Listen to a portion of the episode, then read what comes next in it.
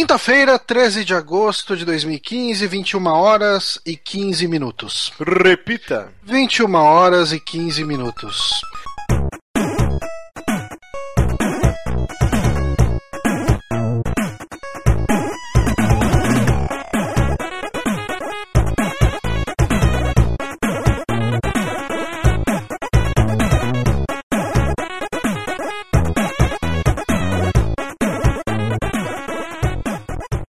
Estamos conhecendo mais um saque aqui no Super Amigos, episódio número 24. Eu sou Márcio Barros e comigo, o ânimo em pessoa, meu querido Johnny Santos. Você está evocando o meu lado birrento de ficar desanimado durante a gravação inteira. Cuidado. não, não seja mimado assim. O Johnny é, cara. Johnny é mimadinho. E também tem uma outra pessoa mimadinha que eu gosto muito, meu querido Guilherme Bonatti. Olá. E acabou? É ah, eu, eu cansei de, de tentar alguma coisa de uma hora. Hoje é isso. ok, então. E nosso convidado já não é mais convidado, já é da casa, tá sempre aí, tá sempre pelado gravando. Tá pelado e de meia, aposto. Não, não, não gosto de meia. Não gosto nada me trancando assim. Só que pode. Completamente nu. Está com a costura do saco na cadeira do computador. Que delícia de imagem, hein? Praticamente. Eu posso mandar fotos pra botar no, na vitrine se quiserem. Por favor, faça isso. Nosso querido Marcelo Marcelo Guaxinim. Olá, uma boa noite para vocês. Diretamente Oi. do SciCast, você pode seguir o Guaxinim no arroba Marcelo Guaxinim. Ele Cheguei no Twitter a... ele pega fogo. Cheguei a 2 mil hoje seguidores. Não acredito, parabéns, salve de palmas. O Twitter Cumpriu o objetivo. um troféuzinho, apareceu. Parabéns. muito bom, muito bom. Sempre de a parte em dinheiro? Eu tentei, mas não deu pra sacar. Que saco. Sempre lembrando você que baixa pelo feed, acesse o nosso site superamigos.com.br. O Johnny está reformulando os posts do, dos podcasts, que é a única coisa que tem postado lá, e está muito bonito. Parabéns, Johnny. Ah, muito obrigado. eu tô tentando levantar seu astral, cara. Eu falei obrigado. tô de boa, cara. Eu tô, eu tô, virando aqui um Lucas Pires agora. Eu tô falando, eu falei obrigado. O que você quer que eu faça? e tal, e tal. E tal. Mas acesse lá, tá muito bacana. E lá tem o link pro nosso YouTube, para tudo que tem do site. Siga a gente no Twitter também, no arroba superamigos. Lá você fica por dentro de quando tem streaming, quando sai o vídeo novo, quando tem gravação, uma série de coisas. Toda segunda-feira, um novo programa e a mendigagem semanal. Nos avaliem no iTunes. Nossa meta de vida: tirar 99 vidas do primeiro lugar da aba Games. Justo. Só poderemos fazer isso com a ajuda de vocês, então entra lá no iTunes, nos avalie, por favor. Sim. Agradecendo sempre nossos patrões Rodrigo Barbosa e Diógenes Lazzarini, que é fizeram os nossos aplicativos, tanto de Android quanto Windows Phone. Cara, muito obrigado. Muito obrigado você por ter falado aplicativo ao invés de app. Eu odeio a palavra app. A palavra app não existe. É, é app. Tipo, não é porque tem dois PPs ali que, que você vai ficar falando app. Odeio. Zap Zap. Zap Zap tu gosta. Não, Zap Zap é coisa de quem. Olha lá que você vai falar porque eu falo Zap Zap. Eu, eu falo Zap Zap. Então, coisa dessas pessoas aí, de Bonatti. Eu, eu, não falo o Zap Zap, na verdade eu escrevo o Zap Zap. Uhum. Eu, eu, acho engraçado, sabia? Eu, eu dou risada por dentro quando eu falo o Zap Zap. Uhum. Ah, é bonitinho. É bonitinho. Último recadinho, Amiibo Palusa, nosso evento, dia 9 de outubro. Fechamos um restaurante, restaurante nosso patrão, ele ofereceu o local, 160 lugares, sentadinho, com mesa, bebida, comida, 10 reais a entrada. Nós vamos fazer uma confraternização com os ouvintes, vamos gravar um programa ao vivo com a participação de vocês, vai ser muito foda.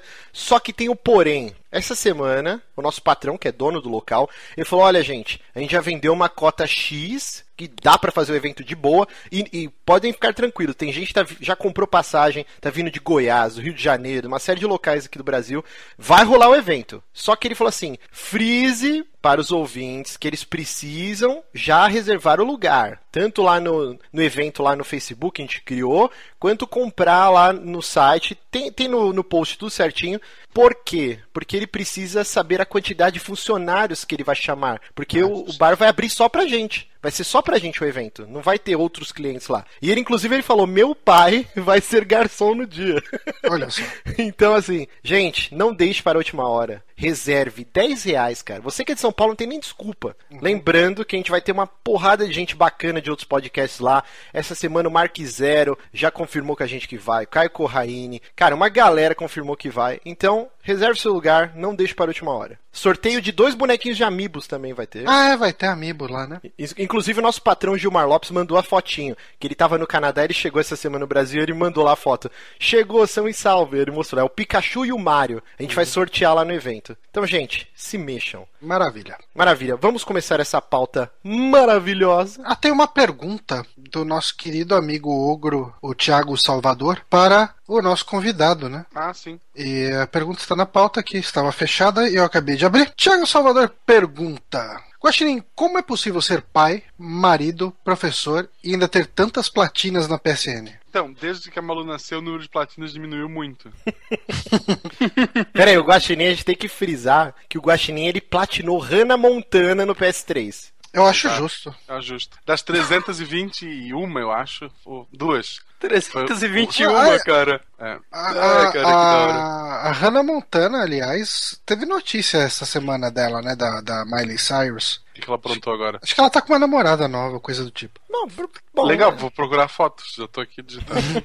Eu não, não Ok. tenho certeza se é isso. Continua aí, Guaxinim. Como que você consegue reservar o seu tempo pra gerir tudo isso, cara? Então, agora não consigo mais. Antes, tipo, era praticamente uma platina por mês, duas. Às vezes um joguinho idiota, tipo Hannah Montana, que tu faz em três horinhas. Cara, Mas- uma por mês você não chegaria nesse nível, número, cara. Não, sim, tá. É porque quando Você eu não comecei... teve 300 meses. Quando eu comecei, eu dava poucas aulas, eu dava, tipo, dois dias por semana só de aula, porque eu tinha recém-chegado na cidade. E daí eu tinha muito tempo livre, Gaspar interior não tinha nada pra fazer, meu computador queimou logo na- na- na- no primeiro mês que eu tava aqui, então eu jogava igual maluco. E diminuiu esse ano, eu platinei, sei lá, quatro, cinco jogos, o Bloodborne, o J Star Victory, tem que pegar a listinha ali, mas não foi muita coisa não.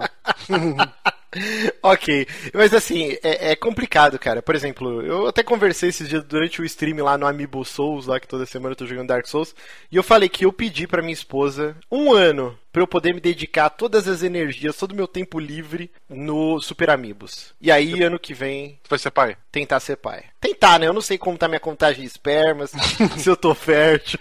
Ah, é. então, fazer um regiminho agora, porque eu tô batendo os 92 quilos, então é aquela coisa, né? É amador. O saco tem que estar frio, não pode estar quente, tem todo esse lance. Mas eu pedi um aninho, um aninho para eu poder dedicar pra fazer os Super Amigos. Eu acho que os nossos ouvintes devem estar curtindo bastante essa menção constante ao saco escrotal das pessoas que estão participando. Falta falar do saco do Johnny e do Bonatti. É, eu, eu prefiro guardar meu saco na cueca mesmo e deixar ele ali, Obrigado. quietinho. Mas é isso, gente. Então vamos começar a nossa pauta marota aqui. Uma matéria que saiu na Kotaku, que é um jornal japonês né, chamado Denikkei, ou Denikkei, eu não, não faço ideia como pronuncia isso. Enfim, depois o, o Joe Rod, se estiver ouvindo, ele xinga a gente. Katana. Então. Eu sempre falei katana também, hein? Só Eu vou gente- morrer falando, quero que se foda. É, revela condições abusivas de trabalho para funcionários da Konami, né? Ele, um usuário do Reddit também, né, postou eh, trazendo outras informações sobre isso, mas o que rola é que a gente não sabe se isso é recente ou já é uma política que já tem há algum tempo na Konami, onde os funcionários eles não possuem e-mail, então, quer dizer, eles alguns PRs, né, que precisam eh, mandar e-mails, né, para revistas ou para veículos da mídia, eles têm acesso, mas é tudo monitorado. Já a- É, Até aí, ok, né? Eu tava lendo, eu comecei a ler essa matéria. Falei, ok, é, alguns eles não têm acesso a e-mail, né? Daí depois ele avança um pouquinho aí, fala a questão de ter ponto, né? Então tem horário registrado de entrada e saída. Eu falei, ah, ok, né? Tipo, boa parte das empresas do Brasil trabalham desse jeito, ninguém fala que é abusi- abusivo. Não, mas é. Então, calma, não é bem Ah, é. isso, né? Por- porque assim, ó, o lance do e-mail, é, uma porcentagem ínfima da empresa tem acesso a esse e-mail que é monitorado, até aí ok. O problema é que, sei lá, 90% dos funcionários, dos outros do, do, do restante, são e-mails que, assim, são caracteres randômicos, que é pra pessoa de fora não conseguir, tipo, mandar um e-mail pra você no trabalho. E a cada, sei lá, a cada tantos meses, eles têm uma rotatividade. Então, o e-mail, sei lá, R935YZ não é mais seu e vai pro Johnny, entendeu? Ainda assim, é um e-mail corporativo, né? É um e-mail Só corporativo. pra isso. Assim, uma coisa, por exemplo, você já viu como que é trabalho em, em metalúrgica, por exemplo? Não, como assim? Ah, amigo meu trabalhava na parte de TI de uma metalúrgica. Hum. Hum. ah, ele ia entrar, não podia entrar com o celular. Caraca. Você Ah, não- o, o trabalho da Jéssica também. Eles têm um armarinho que ela tem que guardar o celular na bolsa. Não, lá não tem nem porra de armário. Você chegou na porta da empresa e falou, puta, esqueci o celular. Se fudeu. É bizarro, bizarro. É, mas assim, até aí, ok, dá pra aceitar, né? Porque assim, tipo, na minha empresa, eu mal checo meu e-mail. Eu direto eu tomo bronca, porque eu estouro o limite lá da caixa postal. Só que é foda que, tipo, os caras ficam mandando foto de piadinha. E, cara, eu só fico. Eu, eu acesso uma vez por mês, eu seleciono tudo e deleto. Eu nem leio, tá ligado? tipo assim, ok, por mim tudo bem se eu. Se eu, eu eu ficaria de boa se eu não tivesse e-mail, porque eu não quero ler o e-mail da empresa. Mas aí come... o, le- o lance do ponto também. Eu bato ponto pra almoçar e eu tenho. Antes eu tinha uma hora, agora eu tenho 15 minutos, tá ligado? Mas eu tenho que cumprir esse horário também. Até aí, ok, a Konami tá dentro do padrão. Aí agora começa a parada bizarra. Dentro dos setores tem câmeras que não são para segurança, mas sim para monitorar os funcionários, pra ver se o cara tá fazendo hora, se o cara tá trabalhando. Fica tipo aquele Big Brother bizarro. Além disso, eles monitoram é, as redes sociais dos funcionários, tipo, no tempo livre do cara. Porque o que, que tá rolando na Konami é assim: se um funcionário ele tá improdutivo, ou ele não realizou os desejos da empresa, ele não é demitido, mas ele é remanejado. Então você pega um cara que é um, um designer tal de um jogo, um ilustrador, ou qualquer outro cargo, e aí o cara vai virar segurança, o cara vira faxineiro, ele vai pra Cara, linha de isso, mão. isso é muito absurdo. É, é- essa é a parte que eu achei mais bizarra. Sim, bizarro. pior Você vai jogar. Cara, você joga um desenvolvedor sênior montando pachinko. Sim, vai pra linha de montagem de pachinko, né? E aí rola o mais bizarro ainda. É Um tipo desse... militar, né? Você, não consegue o. Não tem regimento e vai limpar a privada com uma escova de dente. é. Exatamente, cara. E aí o mais bizarro, tipo, um, um desses caras que foi remanejado pra ser, tipo, sei lá, é, faxineiro, uma coisa, ele conseguiu arrumar um emprego em outra empresa, e e no cargo dele, né, que, sei lá, designer, uma coisa assim, e aí ele postou, no, publicou no Facebook dele, né, ah, arrumei um novo emprego, tal, tal, tal. Amigos que trabalhavam com ele na Konami curtiram o post. Fora da empresa, assim, em casa. Na semana seguinte, os caras foram remanejados. Meu tipo, Deus. é bizarro, cara. Só você vê o caso do Kojima, onde ele, quer, ele saiu da empresa e estão apagando ele da história, né? Não, exato. E aí fica a pior parte. A, Ko- a Kojima Productions, ah, eu esqueci. É Kojima Productions? É, é- que é. Ela é um dos setores da Konami que não tem acesso à internet. Os, cara- os caras bloquearam a internet. Então a galera que tá fazendo Metal Gear, Mas desde sempre ou agora? Assim, É, agora então, que deu essas tretas? aparentemente desde que deu as tretas. Ah, tá. Tipo, eles são um dos setores lá que não tem acesso à internet. Cara, é bizarro que a Konami se tornou, cara. É. Você viu que, que rolou recentemente também aquele lance que eh, rolou uma entrevista. Não, não era uma entrevista, foi em em alguma feira de games recente, não sei se foi. Não foi na Gamescom, foi antes. ah, que o pessoal foi lá no negócio da, da Konami, acho que foi na E3 ainda. E, tipo, o- os PRs da Konami viraram e falaram que os caras não podiam falar que o nome do Kojima tava nos, nas caixas. Tipo, ainda tava naquela época. Ah, é? Eles falavam, ah, não, não comenta com ninguém. Acho que foi a Angry Joe que fez um vídeo falando isso. Ou alguém. tipo, O, o Gus Lanzetta falou até na E3, ah, o pessoal tinha que assinar um contrato, né? Ele pôde falar porque ele não assinou, ele não, não foi na conferência. Mas, por exemplo, a, a Metal Gear, o Phantom Pain, ele é dividido em capítulos. E parece que no final de cada capítulo tem um pequeno crédito. E em todos aparece Kojima Production. E as pessoas tiveram que assinar um contrato falando que não vão citar que aparece Kojima Production nesses créditos. Que bizarro. Cara. Tipo, tá lá, saca? Ah, cara, eu não entendo, eu não entendo. Realmente, assim, eu, eu não entendo, cara. É, Kojima deve ter matado alguém lá dentro, eles estão. Não, é, é o que a gente até Possível, discutiu cara. em alguns programas passados. A gente, o- última coisa que, que vai adicionar o que eu vou falar agora, que, que é bem interessante, surgiu dessa matéria do Kotaku, é que a gente descobriu agora o- qual foi o orçamento do Metal Gear Phantom Pain, né? E parece que é estimado em 80 e poucos milhões de dólares. Jesus. Caralho, Ah, é muito, mas, né? mas eu consigo imaginar o porquê, né? Tipo, Ah, sim, sim. É um jogo que você vê esse dinheiro sendo investido nele mesmo. Sim, sim, e- mas Só aí... o entra- salário do Kiefer Sandler deve ter sido um. Não, eu consigo imaginar porque que a equipe do jogo não tem acesso à internet. O que o Kojima faz nos jogos, imagina que tipo de site esse filho da mãe não acessa. É, Não, o Super Amigos esses dias aí tava cate categorizado como erótico, né? E um monte de gente não conseguia Erótico, acessar do caralho, trabalho. tava como pornografia, cara. Ah, pornô, né? E o Com Johnny todas conseguiu, as letras. conseguiu reverter. Agora nós somos entretenimento. Sim. Podem acessar seus trabalhos. A menos Mas- que seu trabalho bloqueie entretenimento.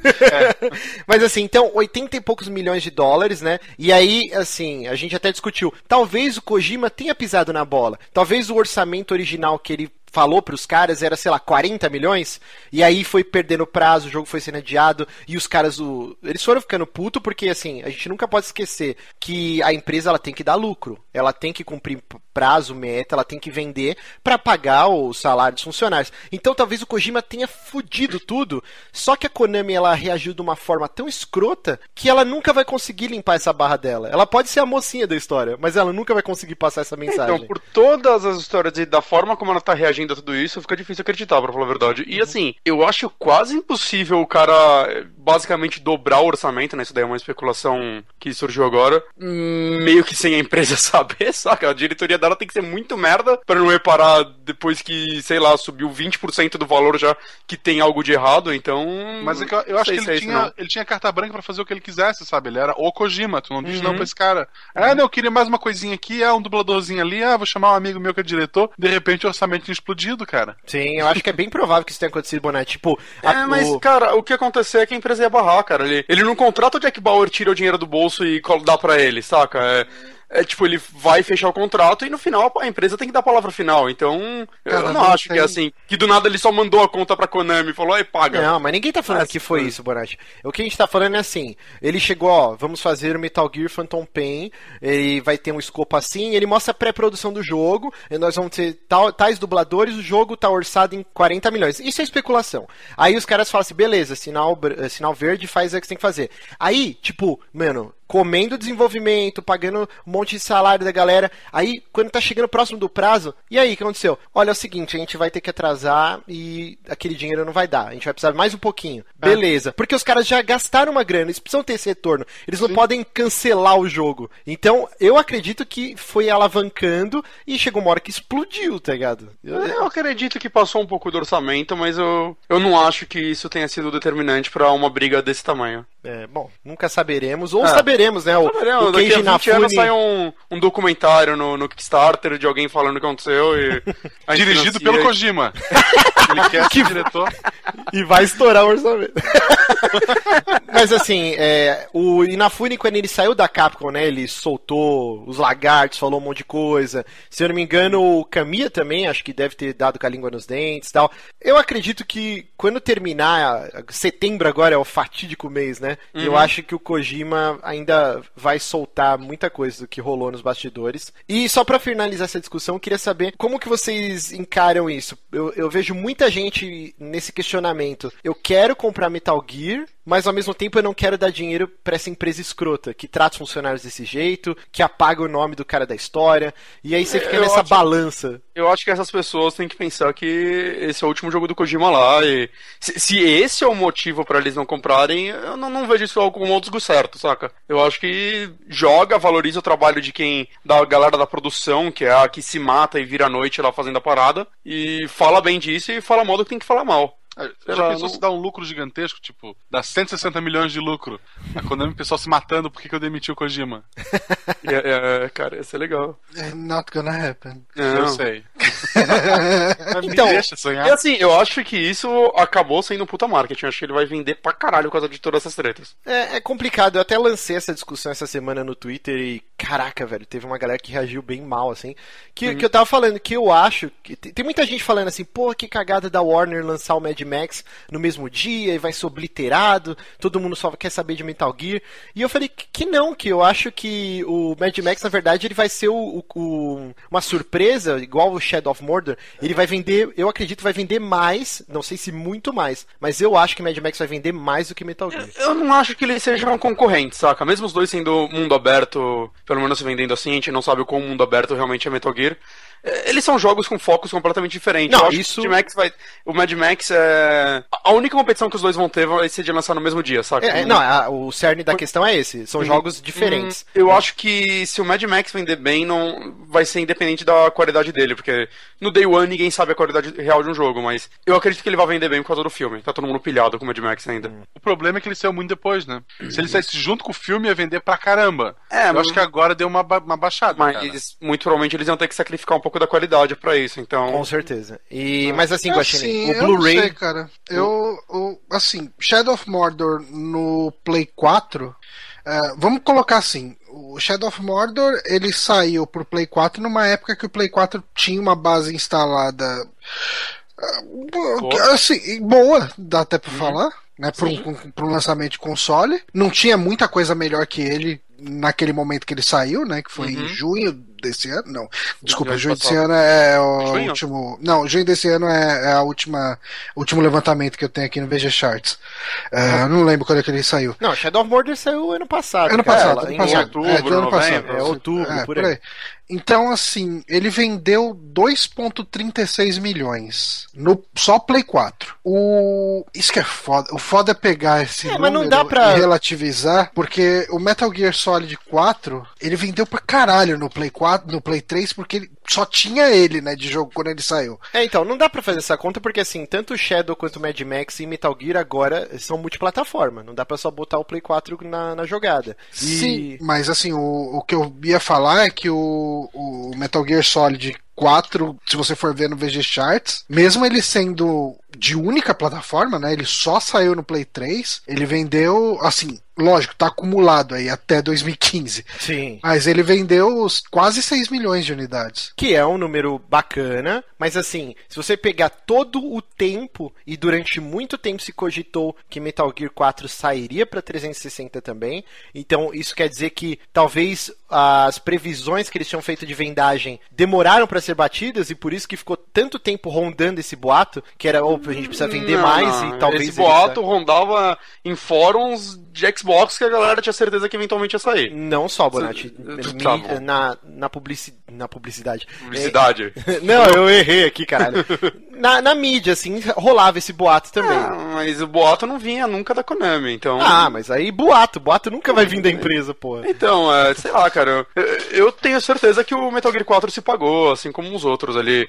Não é um Call of Duty, ele não é um jogo que dá um lucro absurdo, mas ele se paga e dá um lucro, sim. né? Talvez não o suficiente pra justificar todo esse tempo, mas. Então, é esse que é, o, que é o questionamento, assim, o Metal Gear, o 4 vendeu pra caralho, porra, vendeu por ser um, um exclusivo, Exclusivo. de plataforma, tal, tal, Na tal. época que o Play 3 não tava bem, né? Ele foi basicamente o primeiro exclusivo relevante dele. Inclusive foi um, acho que é o primeiro bundle, não sei agora, talvez... Hum, não sei. É, teve um bundle, né, que você comprava o Play 3 e vinha com com o Metal Gear 4, isso alavanca as vendas pra caralho de um jogo Ele falar que vai ter um bundle lindo do Play 4 com ele, que puta que pariu, hein? O 5, né, você tá É, falando? do do 5. Puta que pariu. Mas o que a gente tá querendo dizer é assim, o Metal Gear, ele tem um nome muito forte na indústria, ele deixou uma marca na história dos videogames, mas ele não é um blockbuster, tipo, que bata de frente com Assassin's Creed ou um Call of Duty, ele não chega nem Assassin's perto da Creed, Eu verdade. acho que ele será nem que não? tenta. Eu acho que ele nem tenta, viu, cara? Assassin's Creed vende quanto? Ah, eu acho que de Vende 9... Vamos pegar o último Assassin's Creed só pra ver aqui, vai. Mas é porque ele tem a engine, já tá mais ou menos pronta. É, o tempo que diferente. eles gastam pra fazer é menor, aí Sim, precisa é pagar menos anual, né?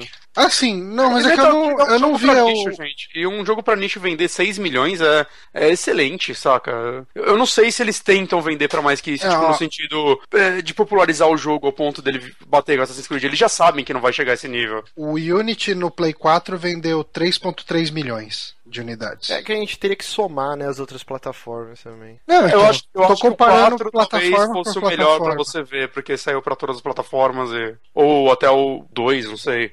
Que se ele você for- saiu numa época boa dos consoles da geração passada. Porque E se o você for é o- ver, o ó, dois é o bom, né? o, o Middle Earth lá vendeu 2.3 milhões, né? Só no Play 4. Só no Play 4. Ah, assim, a gente tá pegando a mesma plataforma pra comparar. Uhum. O Assassin's Creed não. Ok, tipo, um milhão é coisa pra caralho, mas ah, em ordem de grandeza não é. Assim, não se compara um Call of Duty da vida. Quer dizer, nem sei o que, que, que Call of Duty tá vendendo hoje em dia, né? Ah, sim. Eu, eu- eu realmente não acho que a parte financeira de lucro de Metal Gear seja um problema pra Konami. De verdade, assim. É, É, eu já os jogos sempre muito bem avaliados, vendem bem. Com certeza ele se paga, cara. Com certeza. É, então, Então, se pagar, sei, ok. cara. o problema é, é, ele não é. O jogo não é feito só pra se pagar, ele Não, tem que ele- dar lucro. Cara, E- 6 milhões dá lucro, cara. Então, Bruno, a gente não sabe, tipo, o, o jogo tá muito tempo sendo desenvolvido. Então é que nem o Guaxinim falou. Ah, mesmo que o Assassin's Creed talvez, sei lá, venda 6 milhões também, igual o Metal Gear 4, ele não teve Ah, esse tempo de produção. Sim, sim, o então o é gasto pra ele ser produzido é muito menor. Não, mas quando eles estão fazendo um jogo no nível Metal Gear, eu acho que eles já têm uma estatística de venda e de quanto eles gastaram, cara. Então, eles sabem que o lucro não vai ser tão grande quanto o de um Assassin's Creed, mas eles estão cientes disso na- durante a produção, cara. Mas quando chega no ponto de demitir tua única estrela, alguma coisa muito errada, tá, cara? Mas, mas aí tem que ver se a demissão dele veio por causa disso, ou se eles queriam renegociar o salário dele ele não queria, o salário. O, Assédio ah, o sexual, eu gosto dessa teoria. Pode ser também. A gente não sabe, saca? É muita especulação, assim, pra achar que ah, ah, tal, a franquia não tá indo bem e por isso eles demitiram o Kojima. Eu acho bem provável. É, é, então, é assim. Talvez ele não queria prostituir a, a, a produção dele também. Ele, ele se mostrou muito insatisfeito com Ground Zeroes, né? Em ter que lançar ele. Desde o começo ele deu entrevistas falando que era contra isso. É, é que assim, eu, eu acho que. Eu, eu tento ver pelo cerne assim: todos lá são adultos, o, o- a meta principal é dinheiro pra mover a empresa, então eu não acho que picuinha vai fazer os caras demitirem e apagar o nome do cara da história. Ah, cara, faz sim. Ah, vai. só se for algo tipo Faz, o Kojima cara, foi eu- cagou na mesa do Eu presidente cheguei, da Konami. eu, eu cheguei na conclusão de que ninguém é tão inteligente assim, cara. no, no final das contas, é todo mundo estúpido igual, cara. Tipo, a gente é Cara, tudo idiota. Eu tava ouvindo o podcast do Jim Starlin essa semana e eles comentaram um negócio, eles, meu, é que é engraçado, você quando quando você é criança, você olha pra adultos e acha que são todos um bando de gênio e depois você vira adulto e vê, não, não, continua um imbecil. Saca? É, cara, tipo, a gente tem uma ignorância infinita, cara. Então, assim, Já, já que tocaram nesse assunto, tem gente que até hoje acredita que no fim o Kojima vai se revelar ainda na empresa Uhum. e que tudo isso foi uma grande brincadeira Cara, se, se pra impulsionar o jogo. Tem gente que acredita vai nisso, cara. queimar ele de uma Não, forma. é, isso é uma loucura, isso não É. vai acontecer, cara. Eu Ah, não, até acreditei no começo porque anunciaram, tipo, ah, ele vai sair em 1 de é. abril. Eu, ah, ok. Primeiro de abril ele vai tirar uma máscara e provar que o tempo todo ele era o Peter Molinot, sei lá. É, não, eu tava esperando uma loucura assim. Mas Mas é muito agora, eu acho que aquela brincadeira foi longe demais, sabe? Não tem como. Sim. Não, mas o que, que vocês acham? Vocês acham que o, Ko- que o Kojima deveria tacar um balde de merda no ventilador na hora apropriada ou não? Deixa morrer, segue a vida dele? Provavelmente ele ganha porcentagem em cima do jogo vendido. Ah, sim, eu, com acho, certeza. eu- eu acho que ele vai esperar o jogo vender, encher o bolso de dinheiro.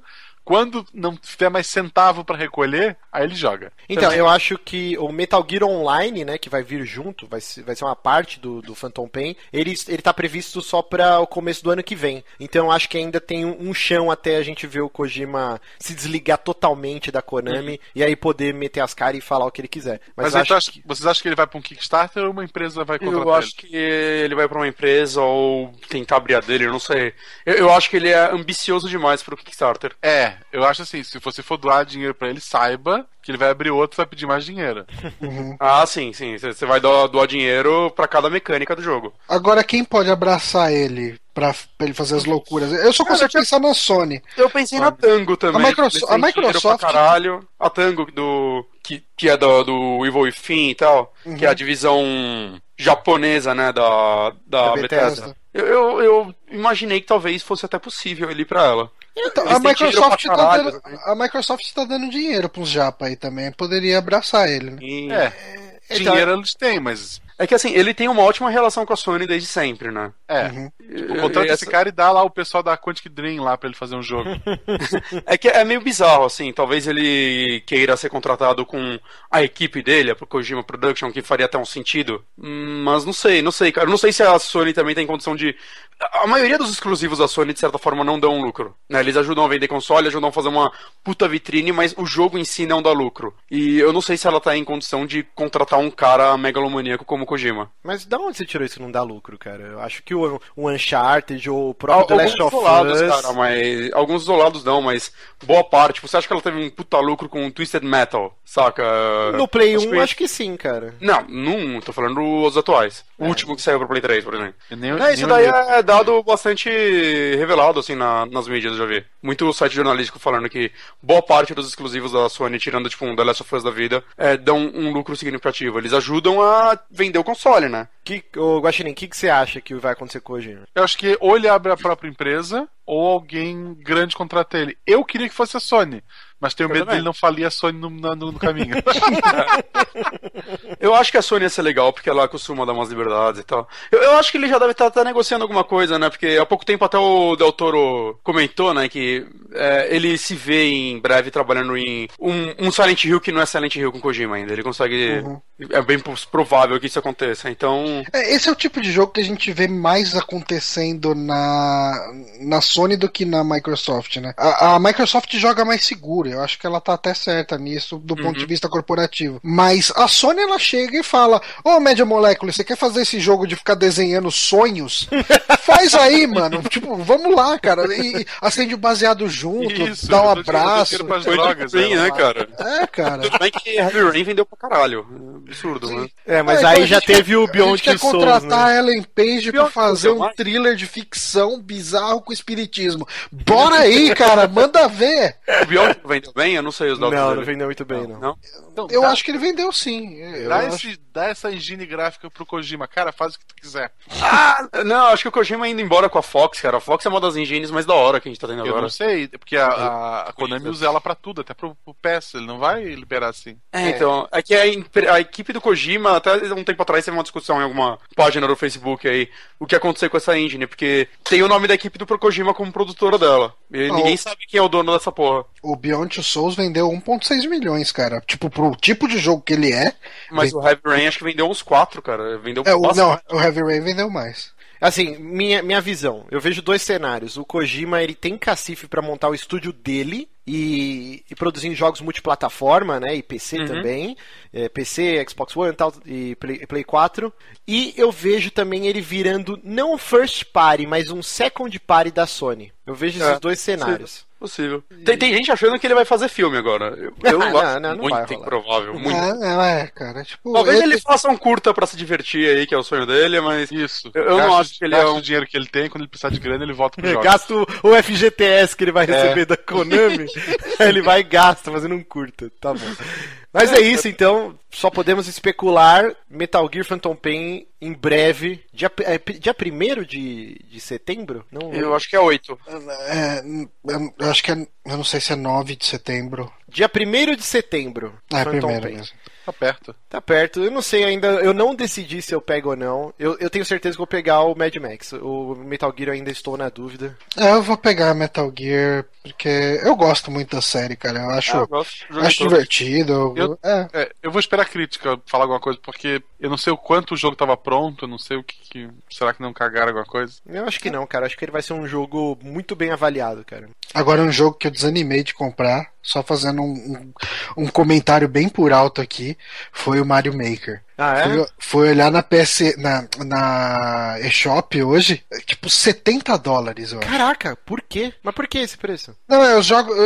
Faz tempo que jogo na eShop É meio bizarro. canadense aparece a 70 dólares. Não sei se. Tem jogo que aparecia 65 também, não lembro qual eu vi. Caralho, 65? É, Estranho. cara. Deve ser algum imposto do Canadá, talvez porque o dólar deles é. Pode ser que o Porque o dólar dólar deles deles é mais barato. é, é, mais desvalorizado e tal. Eu sei que, cara, 70 dólares pensando em, dólar americano dá o quê? Uns 245 reais aí? Meu É. Deus. É, é o preço do jogo aqui. Ah, mas. Não, aqui- daí aqui ele chega a 270, né? né, o, o Splatoon aqui tava vendendo a 300 conto, porque agora não vem mais oficial aqui. Meu Deus. Mercado do céu. Livre, a galera tava socando a faca.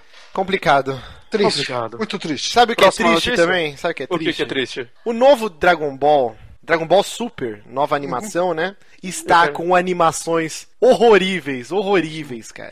Então, é, isso daí eu vi muita gente falando, depois eu vi outras pessoas contra-atacando, mostrando que, na verdade, sempre foi uma bosta e a gente que tem a mente muito Não, não, não. maluca. Mais, ou, tá mais maluco. ou menos. Assim, é, é, eu entendo o que o Bonatti falou. Uhum. Ah, assim, eles pegaram alguns frames de algumas lutas ah, e até trechos da animação mesmo, que você vê que tá bem bizarro. Uhum. E principalmente esse episódio 5, eu acho, ou 5 ou 6, é um episódio recente aí, que tá realmente muito, muito bizarro, muito feio. Mas se você pega alguns episódios isolados do Dragon Ball Z clássico, você vê também algumas animações grotescas, alguns modelos bizarros. É, muda o, o desenhista e os animadores É, em alguns é, episódios, né? o Então pessoal tem que entender que cada episódio é uma equipe. Uhum. Eles, eles não tem como fazer um episódio por semana, eles não são um podcast, eles têm que fazer vários. Show of Park. É, e tipo, eles têm uma equipe, eles têm um diretor, uma equipe, que no Japão eles até são divididos por rank, tem gente que é melhor, tem gente que é pior. Então, um episódio com animação ruim, todo ele, faz sentido no sentido que aquela equipe é uma bosta. Provavelmente ela não vai ser repetida. Uhum. É, uma coisa que eu achei bem interessante lendo a matéria, né, é que falou que isso aconteceu com algumas outras, alguns outros animes, né, e eles deram um exemplo do Sailor Moon, que também teve um revival e era extremamente, meu Deus, muito bugado. A gente vai deixar Horrível, o cara. Horrível. É, bugado demais o desenho, cara. Não, cara, você sabe o que parece? parece? Parece aquele meme do Derp, sabe? Tipo, tá nesse nível. Não, cara. parece que o Rob Liefeld, sei lá, foi, o Rob Liefeld foi lá e desenhou o bagulho tão zoado. Só que quando ele foi ser lançado em Blu-ray, eles é, redesenharam diversos Sim. frames. E aí tem o. o- a gente vai deixar no, no post aí. Tem os dois, as duas imagens, a versão do, do desenho que passou na TV e depois a versão do Blu-ray. E meu Deus do céu, é uma diferença gritante, assim. E vale falar também que algumas pessoas estavam, pra fazer essa comparação do Dragon Ball, eles estavam usando a imagem de um, de um longa-metragem, né, dele. É do Ova.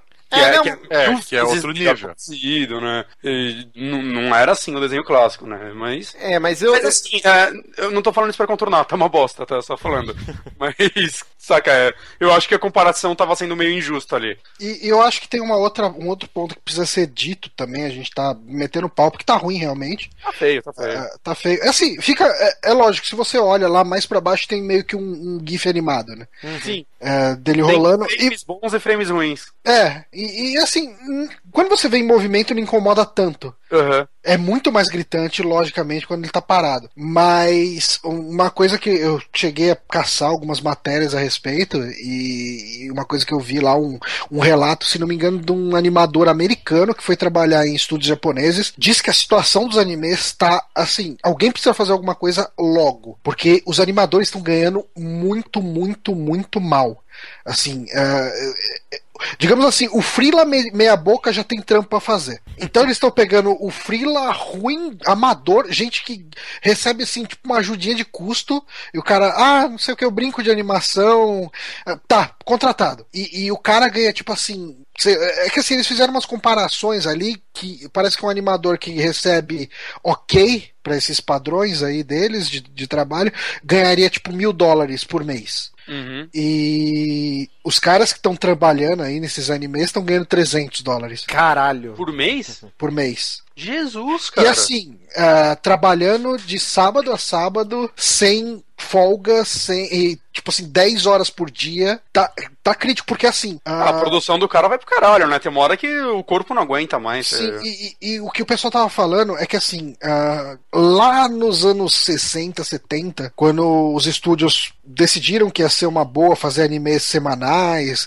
episódio, toda semana um episódio, ah, os estúdios eles chegaram e falaram, ok, vamos abraçar isso, vamos trabalhar um pouco mais aqui, mas isso é por uma boa causa, isso é uma coisa legal, e, com isso a gente vai, é, sabe, dar um up no mercado de animes, a gente vai aumentar nossa indústria, vai produzir. E, e- e ok, tipo, só que o sacrifício no início, ele só serviu pra derrubar a qualidade de trabalho ao longo dos anos. E foi só piorando. Ah, não, os caras já trabalham pra caralho aí, bota os caras pra trabalhar pra- ainda mais. É menos. aquela, aquela velha história, né? Tipo, ah, hoje eu vou, eu vou, tipo, eu vou bater meu ponto, mas eu vou trabalhar mais uns 20 minutinhos aqui pra ajudar a galera sem receber, né? E aí Uhum. você começa a fazer isso, de repente, o dia que você não fizer, caralho, fulano tá um relaxo. Tipo, você tá Caiu fora- a caneta, tá indo embora. É, tipo, é aquele negócio, né? Tipo, vira uma obrigação. Mais ou menos isso deve ter acontecido. O, o próprio estúdio, o Ghibli, né, fechou também, não, não foi? Sim. Sim, sim. Mas o, o Ghibli era um dos. É, é Ghibli, né? O- a pronúncia correta é Ghibli, Ghibli. mesmo. Ele é um que os animadores, se não me engano, eram todos contratados da empresa. É que esses caras que recebem mais é tudo frila, né? Ah, então, assim, o, o Ghibli era um que tentava respeitar, e tanto que eles entregavam produto de qualidade inquestionável, né? Sim, sim. É, só que não dá pra se manter. né? Eles, eu, eu não manjo muito do isso do Ghibli, tá? El- Eles faziam só longas, né? Ou eles faziam. Ah, o É. Ninokuni é tudo arte do Ghibli. Não, não, não, sim, eu tô é falando, mas eles faziam faziam um anime animes. que, É não. isso que eu tô perguntando. Não faço ideia. Acho que não faziam, não. Não, que- Não, porque só- assim, é só diferente, episódio. né? O- os longa. é, Chama ovas, né? Eu não, não manjo. É, OVA é quando é pra. É, tipo assim, você tem uma série. É o piloto, é o piloto. Não, não é piloto. Não, não é? O, o OVA é como que é? É, é Original Video Animation, OVA. Guaxinim, você manja o que que é? São, é como se fosse um episódio extra que saiu só em VHS ou DVD, ou agora Blu-ray, né? E, e os que vão pro cinema? São filmes. É. Mas eles são, que eles são considerados OVAs? Não. Não porque eles, um OVA ele seria, por exemplo, de uma série, ele seria um episódio daquela série que não passou na televisão. Hum, Não, então, é que, por exemplo, eu vi um, um filme, sei lá, do Dragon Ball quando eu tinha uns 12 anos, passou no cinema no Brasil e tinha 45 minutos. Eu lembro que eu saí de lá extremamente puto, que, tipo, como assim acabou? Maior, pouco maior que um episódio. Isso daí é o quê? Engana trouxa.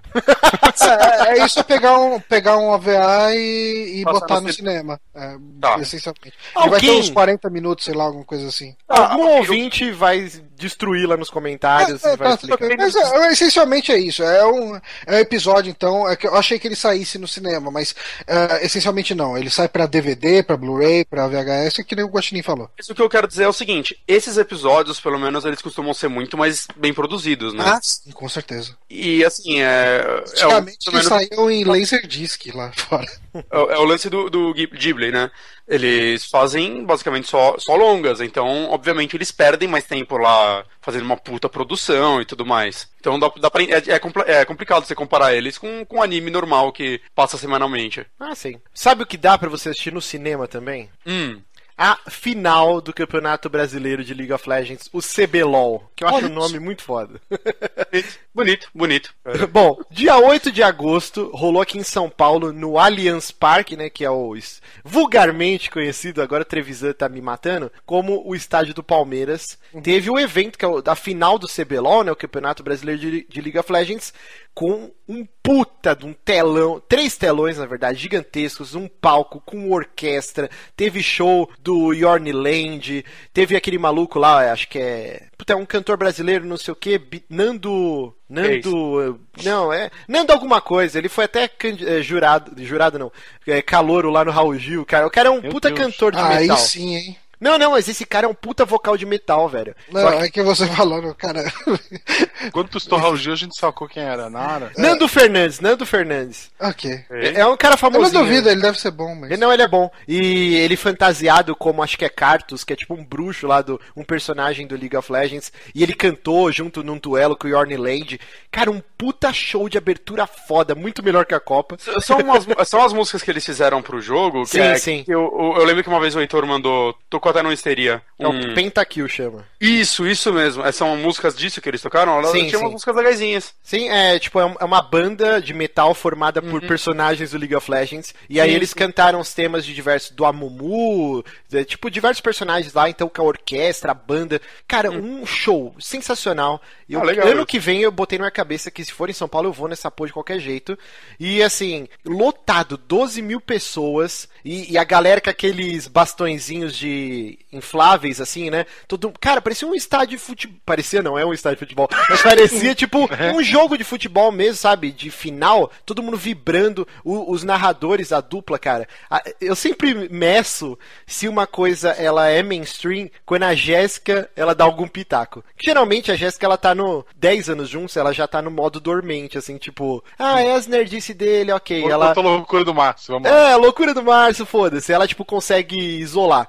Quando ela dá o sentido de aranha dela, ela fala assim: ah, nossa. Ela dá algum pitaco, eu falo: caraca, isso atingiu o mainstream.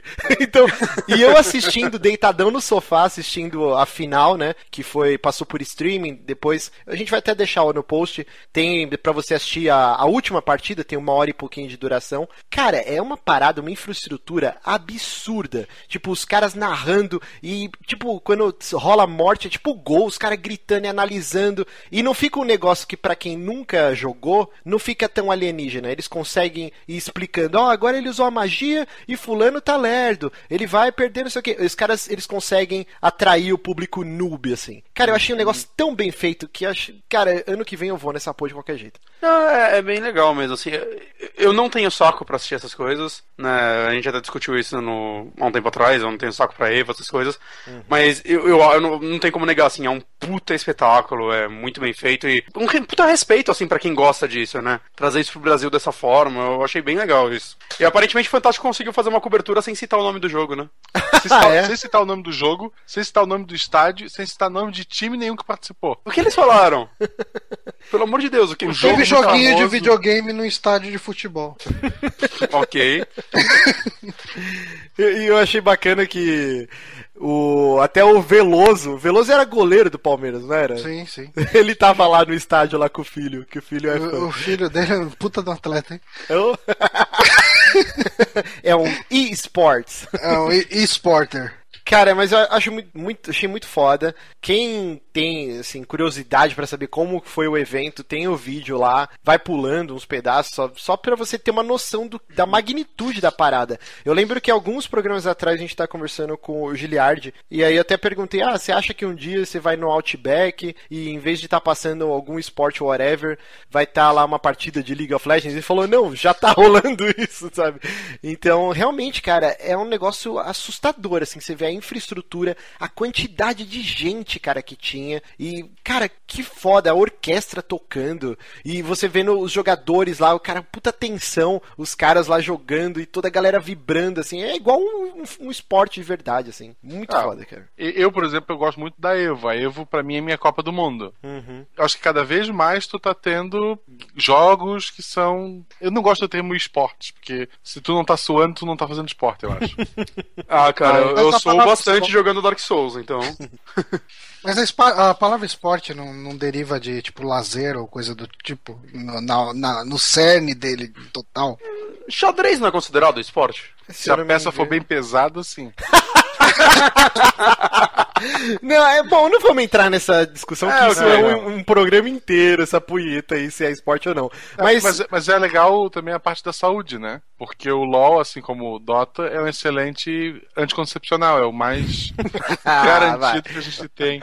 Não, mas assim, ó, você citou o Evo, né? O Evo, a gente não pode negar, cara, é um evento que para a galera da, da Fighting Scene, né? A cena dos jogos de luta, mas em termos de, de estrutura, cara, o Evo não chega nem perto do que foi, do que está sendo, né? Tanto o Dota quanto o LoL. Sim. É um negócio, é outro patamar, assim. O Evo, geralmente, eles fecham, é um saguão de hotel, eu não sei, rola em é, Las Vegas. É um hotel em Las Vegas, isso. O, isso. O, assim, pensa que o Evo é o torneio de karatê Tipo, é o mundial de karatê e o, o, enfim, o League of Legends aí é uma batalha da Honda, de, uma luta da Honda no UFC. Não, eu diria mais, viu, Johnny? Porque os caras estavam fazendo as contas. A, a galera que tava para ver essa final do League of Legends era muito maior do que teve a final, acho que era Botafogo e Vasco, alguma coisa assim, eu não sei. Não manjo futebol. Acho que não foi final, não. Foi, foi um é, jogo. Mas, mas, era um clássico, é. né? Botou muito mais gente do que essa partida. Então. É, a gente brinca, mas MOBA em geral é o, o e-sport que realmente se profissionalizou, né? É, todos... é, é, como se fosse o nosso futebol. E uma notícia que a gente meio que deixou, não é bem uma notícia, né? A gente esqueceu de falar de Dark Souls 3 enquanto a gente estava fazendo nossa cobertura de Gamescom. de Gamescom. Esqueceu o mais importante. É, mas assim, como saiu uma notícia do Hidetaka Miyazaki e ele fez um pronunciamento, a gente vai usar isso de pretexto pra falar o que a gente achou do trailer. A gente tava esperando algo mais concreto assim pra falar, vamos falar assim. Ah, sim, né? Com certeza. é, Não, não foi uma falha, não foi nada disso. A gente Não. tava só esperando ele falar que ele consegue trabalhar tanto na expansão do Bloodborne quanto em Dark Souls ao mesmo tempo, Dark Souls 3 ao mesmo tempo. Ele disse que ele já fez isso antes, mais ou menos, enquanto ele estava trabalhando com Demon Souls e Armored Core. E ele falou que não tem problema nenhum ele chegar e trabalhar na DLC do Bloodborne e no Dark Souls 3. Ele deu também um- uma informação que pode deixar os mais puristas meio assustados, né? Que ele falou que o diretor do Dark Souls 2 tá trabalhando enquanto ele tá em outros projetos e que isso pra uma galera é assustador, cara. Tem muita gente que odeia Dark Souls 2, né? Você acha que eles Tá. estariam fazendo Bloodborne 2? Não, não, eu acho que não, cara. Eu, eu acho que assim, é, que nem o, o Dark Souls 3 já deve estar bem encaminhado, tanto que ele sai no começo do ano. E as DLCs do Bloodborne, eu acredito que também já estejam praticamente prontas. Eu acredito piamente que no evento da Sony no final do ano, né? O, eu sempre esqueço o nome desse caralho. É P, PX. É, Experience. Experience. É PS Experience, alguma coisa assim. Eu acredito que lá vai ser anunciado. Porque como a Sony não teve uma presença é, forte na Gamescom, né? Eles não tiveram Uhum. uma. Não é palestra. Conferência. Mas eles não tiveram uma conferência, então eu acredito que eles vão deixar pra anunciar as DLCs do Bloodborne nesse evento no final do ano. E eu acredito que logo no começo do ano já saiam essas DLCs do Bloodborne. E. E, assim, na real, o cara errou, entre aspas, uma vez, saca? Dark Souls 2 é inferior aos outros, ok? Não é um jogo medíocre, mas ele errou uma vez. Não, ele não errou, ele não tava envolvido. Não, É. o diretor do Dark Souls 2, eu tô Ah, falando, sim. ele... Mas, assim, a carreira do cara não tem que acabar por causa disso. Ele pode acertar outras vezes, saca? Não, Muitos o- produtores grandes mandam mal em alguns jogos e depois se corrigem. Da- Dark Souls 2, ele é um bom jogo isoladamente. O pessoal compara com os outros. Eu, Lá- lá eu- do- eu acho que o cara pode chegar e surpreender todo mundo. Às vezes o cara não tinha tanta experiência e aprendeu com os erros. é, sei lá, eu não acho, ah meu Deus, tira esse cara daí, nunca, ele tá trabalhando na minha franquia de novo. ah!" Como que. A galera é muito afobada. Como Dark Souls 3. Desculpa, como que Dark Souls 2 se compara ao Demon Souls, por exemplo? Eu não Que foi o primeiro Demon jogo da série Souls aí. do- É que o Demon Souls já era muito bom, cara. Hum. É. Muito bom mesmo, sim. É que eu não joguei o 2, assim, eu não joguei Dark Souls 2. Eu Ah, joguei até bastante do, do Demon Souls, mas eu não tenho esse parâmetro pra É, comparar. então, assim, lá no começo pegaram no meu pé a questão das platinas da Hannah Montana. Demon Souls, pro Play 3, tu podia platinar ele em cada região. Tu podia platinar Sim. o japonês, o europeu e o americano. Eu platinei os três. Caralho. Platinei o Dark Souls 1, platinei o Dark Souls 2, comprei o Bloodborne só. Comprei o PlayStation 4 só pra jogar o Bloodborne. Eu comprei assim uma semana antes do lançamento. Platinei o Bloodborne também, rapidinho. Foi o mais fácil de todos. Nossa. Aproveita que você tá sem cueca, já põe o pau em cima do teclado aí. Tu já tá batendo aqui.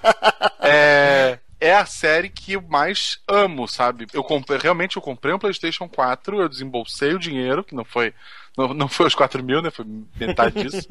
Mas eu desembolsei o dinheiro assim, não, porra, eu vou, botei minhas férias pra perto do lançamento, eu quero jogar Bloodborne. E foi o que eu fiz. Eu não, eu não sei se o Guaxinim vai concordar. Eu vejo muita gente falando que na, na ordem seria Dark Souls 1, Bloodborne, Demon Souls e aí Dark Souls 2. Eu gosto, eu joguei muito o Demon Souls, então pra mim ele, sabe, ele é especial. Eu platinei ele três vezes. Imagina a síndrome de Estocolmo, sabe? Ele me sequestrou e eu. Pra mim, é Demon Souls é tão bom quanto Dark Souls 1, aí Bloodborne, e lá atrás, Dark Souls 2. Mas o, o Miyazaki depois ele não se corrigiu, né? Mas ele conseguiu reassegurar os mais ferrenhos, que ele coloca assim: é, Vamos lá, Johnny, tradução simultânea, hein? As long as I'm listed as game director on the end credits, Enquanto eu estiver creditado como diretor, uh, there's, a there's a certain level of quality the game needs to meet. Existe um certo nível de qualidade que o jogo precisa atender. I can guarantee that the game quality will reach that. Minha cueca está suja. Desculpa. Desculpa, não resisti. E ele falou que ele, eu garanto que a, que a qualidade do jogo vai estar lá. é óbvio que ele não falaria, é, então, não tá tão bom quanto os outros, mas dá pro gasto, saca? Ele não quer falar isso. Não, mas eu não entendo assim. Eu vejo, tipo, ele sabe, ele ouviu as críticas ao 2, então quando ele fala numa frase antes que o diretor Dark Souls 2 está cobrindo os buracos quando ele não ele está ausente, e logo em seguida ele fala, não, mas o crédito no, de diretor é meu, então eu garanto que a qualidade é essa. Eu vejo que ele tá, tipo, já reafirmando. Não, calma, galera, eu sei que. Embora assim, o Dark Souls Deu- 2 deu tem, tem par- o Dark Souls 2 Deu. tem parcela de culpa dele também, né? Porque ele foi supervisor ainda, né? Ele deu os palpites dele e provavelmente ele aprovou tudo que tá lá. Não sei. Então, Eu acho que não. Eu, Ah, Eu sou o cara de, de bode expiatório. eu acho é. que é tipo meio que um Uncharted 3, tipo o Neil Druckmann e o, e o Bruce Straley, e tipo, não, a gente tá fazendo Last of Us, outro estúdio se vira, a gente não tem nada a ver com isso. Hum, Mas no caso do Dark Souls 2, ele tá acreditado ainda no jogo. Tá? No Uncharted, sim, se eu não me engano, ele tá. Não lembro agora. É, sim, no Wikipedia diz que ele tá. Mas vamos falar um pouquinho de Dark Souls 3, do jogo que a gente, Vamos. que a gente não falou na, na semana Eu, passada. eu- bom, agora eu só vou ouvir então, porque eu tô evitando. Tipo, eu vi os, os dois primeiros trailers, aí já saiu um de 8 minutos de gameplay, eu não vi nada, cara. Eu não É, quero- não, sai 16 minutos de gameplay. É. Eu, eu, assim, eu não assisti ele na íntegra do começo ao fim. Eu fui avançando e voltando e só reparando mais ou menos na, no, no aspecto técnico. Eu não, não consegui nem decorar o lugar onde eles estavam, assim, onde tava jogando ali. Ah, e, cara, ele tá muito rápido, né? Ele, ele deixou de ser tão cadenciado, pelo menos na minha opinião. Ele tá ao meio termo do Dark Souls com Bloodborne, eu achei. Eu também Sim. acho. O que eu, eu não acho ruim. É, Porque vai eu- equilibrar o jogo Deve inteiro ter a assim. estratégia de tu te entupir de armadura e ser o cara pesado, né? sim. Ah, ainda deve ter isso, com certeza. Mas aqui o cara tá com uma armadura full plate aqui, tá dançando que nem um bailarino, cara. Mas sem ela deve ficar tipo Bloodborne, saca? Talvez. Mas assim, é, eu, eu tava com problemas sérios com Bloodborne. Uhum. Eu, eu tinha vindo aí de umas 80 horas terminando. 80 horas não, não foi, foi, foi menos que isso. Ah, eu tinha vindo da minha primeira run pelo Dark Souls. Uhum. E eu emendei praticamente direto o Bloodborne. Eu comecei a jogar, eu não gostei. Ah, eu senti que o jogo. Eu senti que o personagem flutuava, assim, sabe? Tipo, dançava demais, era muito, tudo muito rápido. Ah, eu não tinha entrado no gameplay dele, não tinha curtido. Joguei, matei lá o, o Gascoigne e, e desencanei. Ah, larguei mão do jogo. Aí, assim, o, o Bonatti ele ficava me enchendo o saco, tentando convencer. Cara, você devia voltar a jogar, você devia tentar e tal. E assim, agora que eu fiz lá o set lendário do, do, do, Do do Destiny. Eu falei, ok, tipo, não vou ficar fa- refazendo as missões aqui que já deu pra mim, sabe? Tipo, Sim. vou jogar outra coisa. E daí eu fui jogar o Bloodborne e. Assim, cara, tipo, eu acho que o, o fato de eu ter dado essa pausa do, do tempo que eu terminei Dark Souls foi benéfico. Eu Uhum. Ah, aproveitar melhor, sabe, o jogo. Eu tô curtindo bem mais Bloodborne. Pode falar, Johnny. Oi. Pode falar. Bonato tava certo.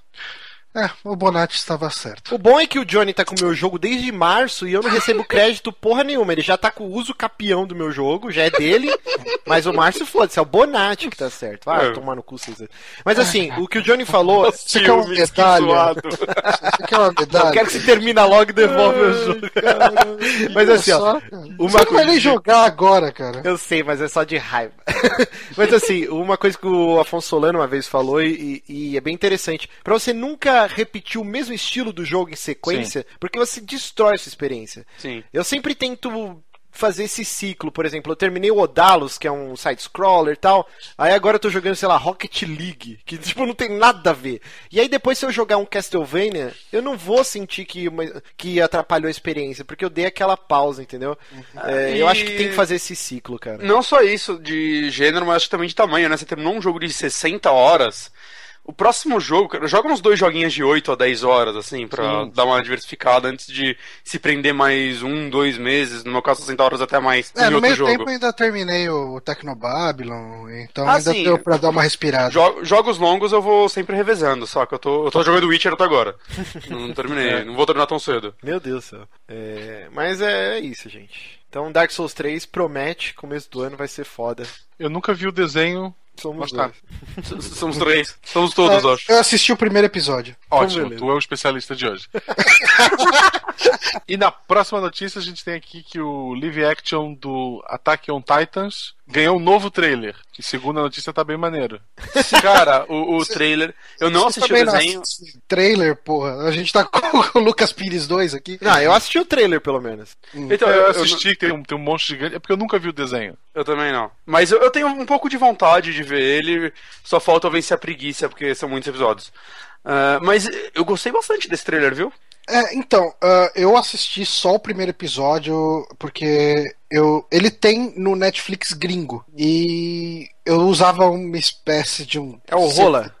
Oi? É o Rola que chama. Rola? É, o aplicativo que você Não, eu usava um transforma. aplicativo. Eu usava uma espécie de um, de um servidor de DNS que me identificava de um jeito diferente, daí eu conseguia assistir até pelo Xbox ali, sem O problema. Márcio, pra ver filme de outros países, ele usa rola? Não, mas é, é que assim, ó, deixa eu explicar. Tem um app do, ne- do, do Firefox. App, boa palavra, app. Só porque o Johnny falou que eu dei, eu vou falar.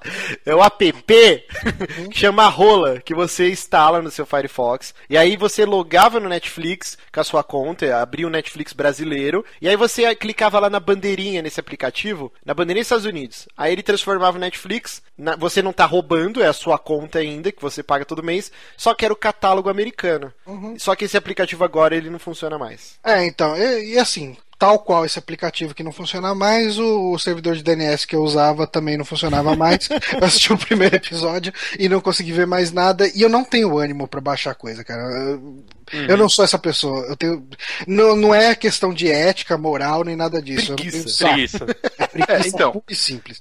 E assim, cara, eu achei muito foda que no primeiro episódio já você vê pessoas sendo pisoteadas é, e sendo comidas assim, do tipo que o cara pega pela perna, morde, é, arranca o tronco da pessoa, assim, fica as pernas na mão e, e vai mastigando o tronco da pessoa sem nenhum pudor, sabe? Tipo, Mas, Johnny, explica pra visceral. quem não sabe o que é o Shingeki no Kyojin ou conhecido mais como Attack on Titan. O que que é essa porra? Então, o que eu entendi do primeiro episódio é que existiam pessoas ali morando naquela cidade, eles estavam já tentando. é, é, é, assim, é uma constante já esses gigantes, esses titãs, esses bichos. São como se fossem humanos pelados bizarros. Dodóis. São O design, o design deles é muito legal.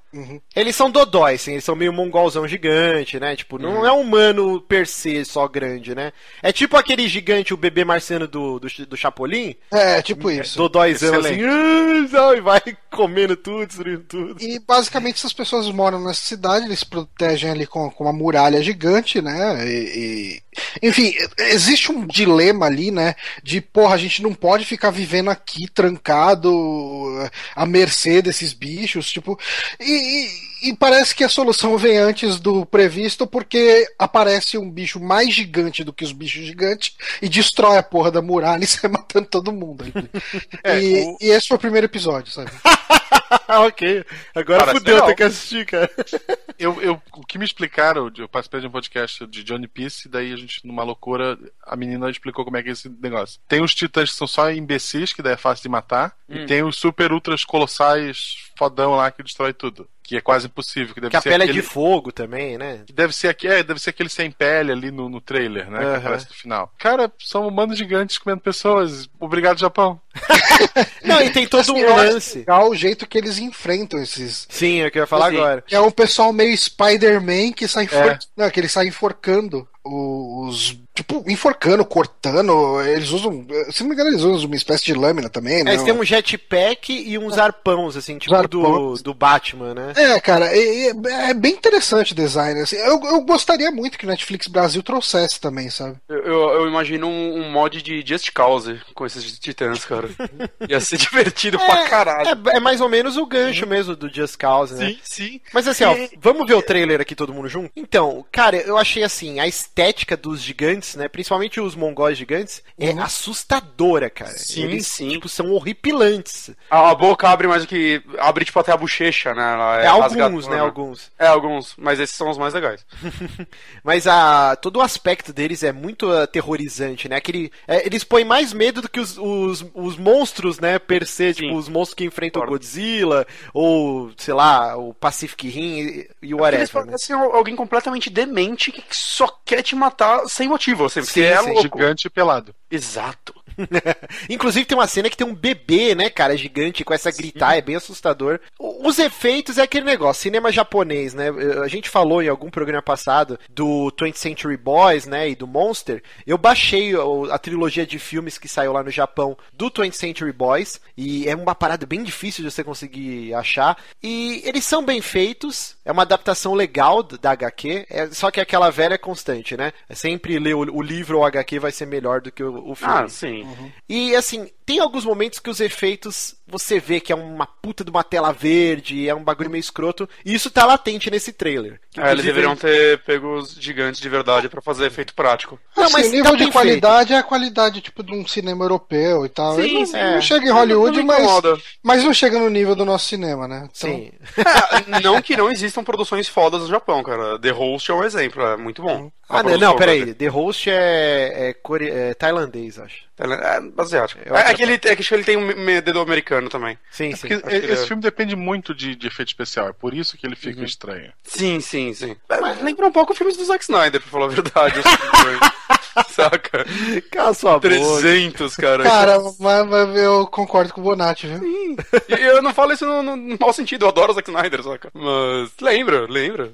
É, Ela- é, é um, Nada aí foi feito de concreto, saca? Não existe é, cenário. tipo, é um Zack Snyder com 70% do orçamento, sei lá. É, eu tá, fazer uma ok. pergunta. É, é, isso daí, ele era é só um anime ou existe mangá também? Existe mangá também. Existe Ah, tem mangá mangá também? É, assim, o problema do, do Shingeki no Kyojin aí é que todo mundo fala que a primeira temporada dele é fantástica e depois dá uma degringolada, vira um Sério? merdeiro, cara. Ah, cara, isso, isso acontece com a vida, sabe? Eu lembro que a minha Os primeiros era- anos são tão bons, você vai envelhecendo e vai É, ficando uma merda. é. Eu praticava esporte, eu era uma pessoa legal, as pessoas. Hoje em dia, cara, eu fico arrumando picuinha com um colega de site no Twitter. Onde, onde que eu errei na minha vida? Eu, eu, eu voto pra gente criar o, o Johnny. O Johnny maneiro, pegar aquela foto do Johnny no Hop Harry, que ele tá tipo todo putão, assim, cabeludo e tal, e a gente colocar no site. Eu acho que Ah, ah, tá. Então você tá falando pra fazerem um fake do Johnny no Twitter. Isso. Sim, sim, o Johnny Sempre dá- maneiro. Ia ser foda. Sempre, sempre dá tão certo, né? do Johnny pode, então. Mega Chunin!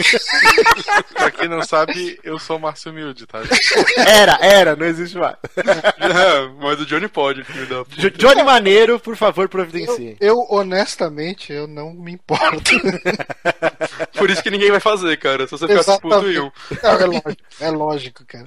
Mas assim, ó, então saindo do Attack on Titan, vamos para uma nota bem rapidinha, né? que, que o Johnny colocou aqui na pauta, que é Winona Ryder, a nossa querida la- ladra de lojas.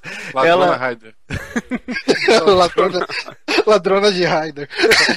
ela confirmou, né, no- numa entrevista no talk show, que o Beetlejuice, né, conhecido aqui no Brasil também como Os Fantasmas Se Divertem, vai ter uma É quase sequência. tão bom quanto a PP esse nome. A Jéssica gritou aqui, ó. Tá vendo? Atingiu o mainstream. e o Tim Burton deu uma entrevista falando, né, que ah, vai rolar o Beetlejuice 2, inclusive a Winona Ryder vai estar no filme, e ela falou depois que nem ela sabia. Tipo, ela não sabia que vai ter a sequência, nem que ela ia estar atuando no filme. Ah, mas ela não vai ter nada melhor pra fazer, então ela vai aceitar. Com certeza. É, assim, é- esse é um tipo de filme que a continuação pode funcionar. Porque é só você botar um monte de bizarrice ali, é, é o mundo de Tim Burton, só sendo o mundo de Tim Burton, você nem precisa contar uma história direito. E tá legal, cara. E, e onde vai entrar o Johnny Depp aí no meio? Não, o Johnny Depp Ele vai ser o filho do. Beetlejuice? Ah, cara, ele pode ser, hein? Eu acho que a gente pode esperar. Embora, embora, assim, é, existem muitas críticas com o Tim Burton, eu gosto de algumas coisas do trabalho dele. E eu vou dizer que eu assisti recentemente o último filme dele, lá, o Big Eyes, e gostei. Eu não sei que filme é esse. É, é baseado em história real. Uma mulher que pintava uns quadros de pessoas com olhos gigantes e o marido dela, que é o Christopher Watts, é, vendia os quadros e como com o nome dele. Ah, é, tá. é- é bem legal esse filme. Não, o, vamos voltar rapidinho pro, pro Beetlejuice. Beetlejuice, cara, nos anos 80, 90, ele foi um big deal, né? teve. Acho que é antes do Batman. É antes do Batman? Uhum. É porque eu lembro que teve série, tipo, animada, né? Tinha um desenho Um passado desenho, Cartoon era mó Network legal, tal. desenho. Sim, é, mas o filme em si, ele não tem muita história, né? O Beetlejuice é uma entidade que você fala lá, besouro suco, três vezes na frente do espelho, sei lá. Mano, legalzinho. Sim, parabéns, sim. parabéns pro tradutor também. Ele tinha que se virar, né? Porque a dica dele é visual, ele mostrava o suco e tal. Então podia saber o Juice. É, puta merda. Mas a única lembrança, e a Jéssica assistiu esses dias, inclusive, no Netflix, esse filme, e a única lembrança que eu tenho é a parte do Babalu Banana, cara. Vocês lembram dessa parte? fi- Ah, No sim, final? sim, sim. É, que eles estão dançando e a música lá, do Babalu sim, Banana. Das Eu- formigas e tal. tal. Eu nunca. Não, as vi formigas esse- era propaganda da, da- de algum canal da TNT, eu acho. Eu nunca vi esse filme do começo. Nunca. É, eu já assisti, sobre mas é. eu não vou lembrar. Eu lembro da A cena Jéssica quer do- fazer a sinopse, rapidinho. Oi, gente. Olá, Olá querido. É assim, é... uma família se muda pra uma casa e eles morrem logo no começo. E aí eles viram, ficam espíritos e a casa é comprada por uma galera muito obscura, assim, maluca. A mulher é artista, louca e tal. E aí a filha deles, que é a Winona Ryder, começa a se comunicar com os, com os espíritos. Só que os espíritos que acabaram de morrer, os donos, os primeiros donos, eles são bonzinhos e eles não estão entendendo muito bem a morte. Aí eles pedem ajuda do Beetlejuice pra poder espantar a família. Só que o Beetlejuice é do mal e aí ele faz um monte de merda e tal, mas é muito legal. Nossa, você contando veio todo o filme na minha cabeça aqui. Todas as cenas, assim. Até a cena lá que eles estão numa fila, que ele pega o. A senha. Que- é, pega a senha da mão É, do final. cara. E o tá- cara, o cara encolhe a cabeça dele. Colhe a cabeça dele, vê tudo na cabeça. E eles não podem, eles não conseguem sair da casa porque é um, um universo paralelo. Tem uns monstros que vão devorar os mortos, que os espíritos que saírem da casa e tal. Sim, eu lembro que tinha aquelas cobras gigantes lá. Isso, velhos. isso mesmo. Que parece fantoche de meia. Muito Mas bom. tudo bem. Beijo, tchau. Obrigado, já. Não, é legal lembrar que o Michael Keaton fez esse filme em 88 e alguém achou legal, porra, e se ele for o Batman? Aí em 89 ele foi o Batman. É, alguém foi a mesma pessoa que colocou ele nesse filme. né? Exato. Não, mas ó, peraí, o Michael Keaton é um puta ator e, Não, eu cara, gosto o, dele. o Beetlejuice é um personagem icônico muito por causa do Michael Keaton, cara. Sim, sim, sim. Sim, Eu sim. espero que volte com ele, inclusive. Não, não, mas a crítica não foi essa. A crítica É, é, não, é da onde é, tu é uma crítica. É como você olha pro cara e fala, nossa, esse cara. Vai ser um bom Batman. Eu acho que é o lance do, do Batman ser um maluco que se veste de morcego e É. sai catando bandido, né? Não, mas é o lance do Tim Burton dele ter os atores preferidos dele e arrastar eles pra todos os Ele papéis possíveis. Ele ia colocar o Nicolas Cage de Superman, gente. Exato. Bem, bem lembrado. Bom, continuando aqui, coisas velhas que estão sendo é, Refeitas. refeitas. Num ótimo English, né? Nosso querido desenvolvedor Yoshiaki Irabiashi, ele apareceu com uma camiseta escrito We Do It. Faltou um- uma apóstrofe LL, né? Tipo pra sair. Will, we will do it, né? Ah, we do it. Tipo, nós faz. Nós faz. Resident Evil 2, então, remake, está aprovado pela Capcom. Vai rolar. Não temos mais nenhum detalhe a partir disso. Se ele vai ser o jogo que eu quero, que eu falei, ou o jogo que o Bonatti e o Johnny querem que seja. Não, o, o jogo que o Márcio quer, que é tipo, é o que ele quer e provavelmente a Capcom. Ou o jogo que poderia ser bom. Assim, ele trabalhou nos primeiros Resident Evil como programador, ele acho que foi um dos produtores do Code Verônica, então é, ele tem um currículo bom aí. É, ele dá é uma produtor esperança. executivo do 6, né, gente? Que bosta. Mas, é, ele, ele passou longe do 5, aparentemente. Bom. Então, não sei, não sei. Mas vai rolar. é uma bosta. Mas vai Lembrando, rolar. Ficamos aí com, com o radar ligado aí. essa notícia aqui foi enviada pelo nosso patrão Rafael Ramiro Teixeira. Muito obrigado. Cara, é- é- é- mas é incrível, né? É- é- eles não sabem mais anunciar coisas. É tipo uma telinha com escrito Resident Evil 2 Remake. E o cara falando, we do it. É isso, é isso, cara. Jesus! Mas, cara, eu acho que foi proposital o English, cara. É tipo, pra ter mais alguma coisa pra falar além do tipo, ah, vai rolar. English, cara, se você não tem nada pra mostrar, não mostra. Saca? Espera um pouco e mostra um teaser, pelo menos. Faz um teaser. Mas- faz um teaser. Acho que é pra atrair Teaser, atenção. se você colocar o logo, piscar o logo e esquecer de Resident Evil. E você vai esquecer disso por três anos até até o trailer. Mas faz o teaser, não isso, cara. Olha Que bosta de anúncio. Não, não é nosso bosta, não. É divertido. Japinha tá mó feliz lá que vai fazer. O cara tá empolgado.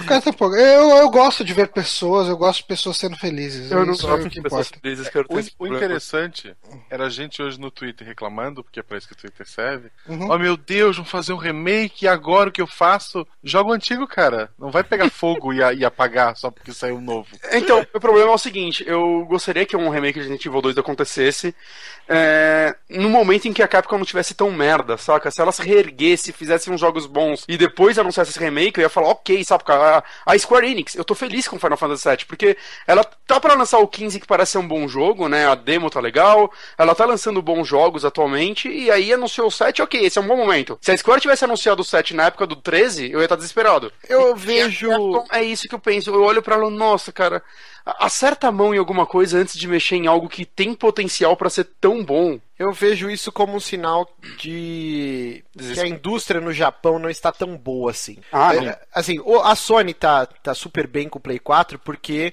ela soube remanejar muito das decisões pro mercado americano, né? É, exato, Sony- exato. Exatamente o que eu ia falar. A Sony, apesar dela ser japonesa, ela, ela abraçou o público americano de uma forma que, tipo, vai.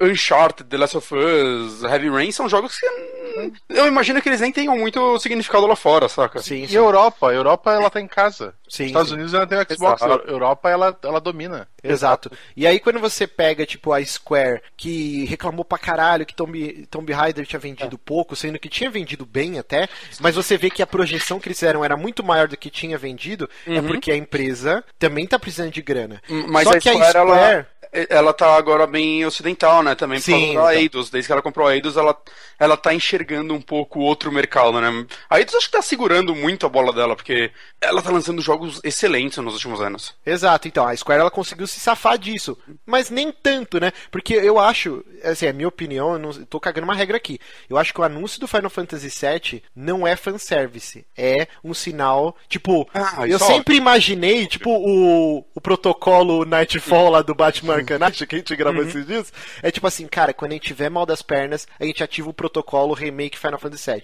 E quando a gente, e se mesmo assim não der certo, remake Chrono Trigger. Tipo, sabe, tem algumas cartas na manga lá que eles têm no momento de desespero. É, tipo a Nintendo, quando ela tiver pra falir, ela vai lançar um Pokémon online pro, pro mundo. Exato. A PC e pronto, limpar o mundo a, a. Nintendo já é um pouco de desespero, ela dando as franquias dela, tipo Zelda, pra fazer um. Musou, o Tekken lá dos Pokémon que vai sair. Mais tipo, ou menos que ela sempre. Ela já fez isso várias vezes, cara. Até nos momentos bons dela, então. É, mas não era tão. Zelda, o- a maioria dos de portáteis são feitos pela Capcom. Acho que só o Minish Cap, hein, cara. Não, não, os Não? de Game Boy Color também. Os de DS Qual também. que era os Game... Ah, é o Oracle of Seasons? Os Phantom Pain, de DS eu engano. não sei se são não, cara. O Phantom Pain, eu não tenho certeza do Phantom Pain, mas Phantom o Oracle- Pain Phantom não. Pain, o Phantom, Phantom Hourglass. Hourglass, seu maluco. Phantom Hourglass, ele. Eu não tenho certeza agora, isso é verdade. Mas o. O de Game Boy Advance é o Minish Cap. E é um excelente jogo. O Link's Boy- Awakening é, não? Não, acho que não. O Awakening não. Tá. Mas assim, só pra gente não se perder tanto, eu acho que a Capcom refazendo o Resident Evil 2, cara, é um sinal desesperador, cara. Ai. Deve estar feia a situação. Ou, ou assim, né? é, ela tem que lançar Resident Evil periodicamente pra manter a franquia viva. E é, eu acho que ela não tem ideia do que fazer pra um Resident Evil 7. Não tem a menor ideia. E ela já lançou o remake do 1, saca? Então ela não tem muita saída. ou isso, ou ela rebuta a série.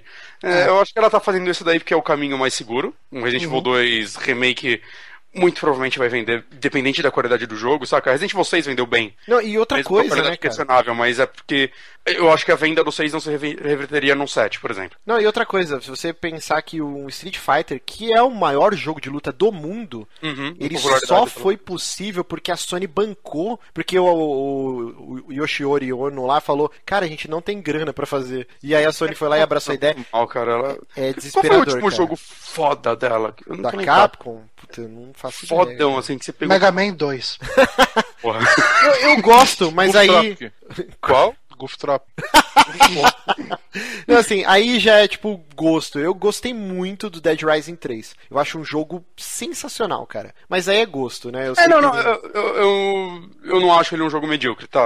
Ele realmente é um, é um jogo que tem uma qualidade, mas, assim, é, vamos dizer assim, popularmente. É, eu, eu gostei arrasa muito de, quarteirão É, deles, né? eu, eu gostei muito de Resident Evil Revelation, primeiro. Ah, mas não, eu não o vendeu, segundo. tipo, tanto assim, mano. É, deve ter vendido considerável, porque ele foi um jogo feito pra portátil e tal, então. Mas enfim, eu tô falando um, um AAA da Capcom feito em grande escala que o mundo parou e falou, puta que pariu, que jogo foda. Não consigo O lembrar. último jogo que parou tudo foi Resident Evil 6 e vendeu bem, mas a crítica foi extremamente negativa. Tanto que eu acho que ele vendeu muito bem pelo marketing e pela esperança das pessoas, e um 7 não ia vender tão bem assim. E é desesperador, uma empresa tão grande que significa tanto, né, pra, pra história dos videogames, se você pensar que o último arrasa quarteirão deles, Resident Evil 6 é de quê? 2013? 2000... Uhum. É, por aí. Acho que 12, 13 por aí. É, então, cara, quanto tempo, velho? E depois eles não conseguiram soltar nada de tanto impacto assim. Tipo, DLC do Street Fighter, ok. Não, não, pera Mas aí. já eles estão retrabalhando. Eu acho que o Marvel vs Capcom também fez um barulho, Sim. mas a Disney cagou neles. É, não, mas aí já é jogo de nicho, né? Jogo de luta, né? Não, não vende tanto assim, né? É, não sei dizer, não sei dizer os ainda. Mas É, assim, a situação o da que eu tô Capcom querendo é dizer é assim, nos né? últimos anos o a Capcom tá irrelevante, gente. Sabe o que é o mais preocupante pra mim? Hum, Com tu... Ah, acho que o último jogo relevante da Capcom deve ter sido DMC, talvez, não.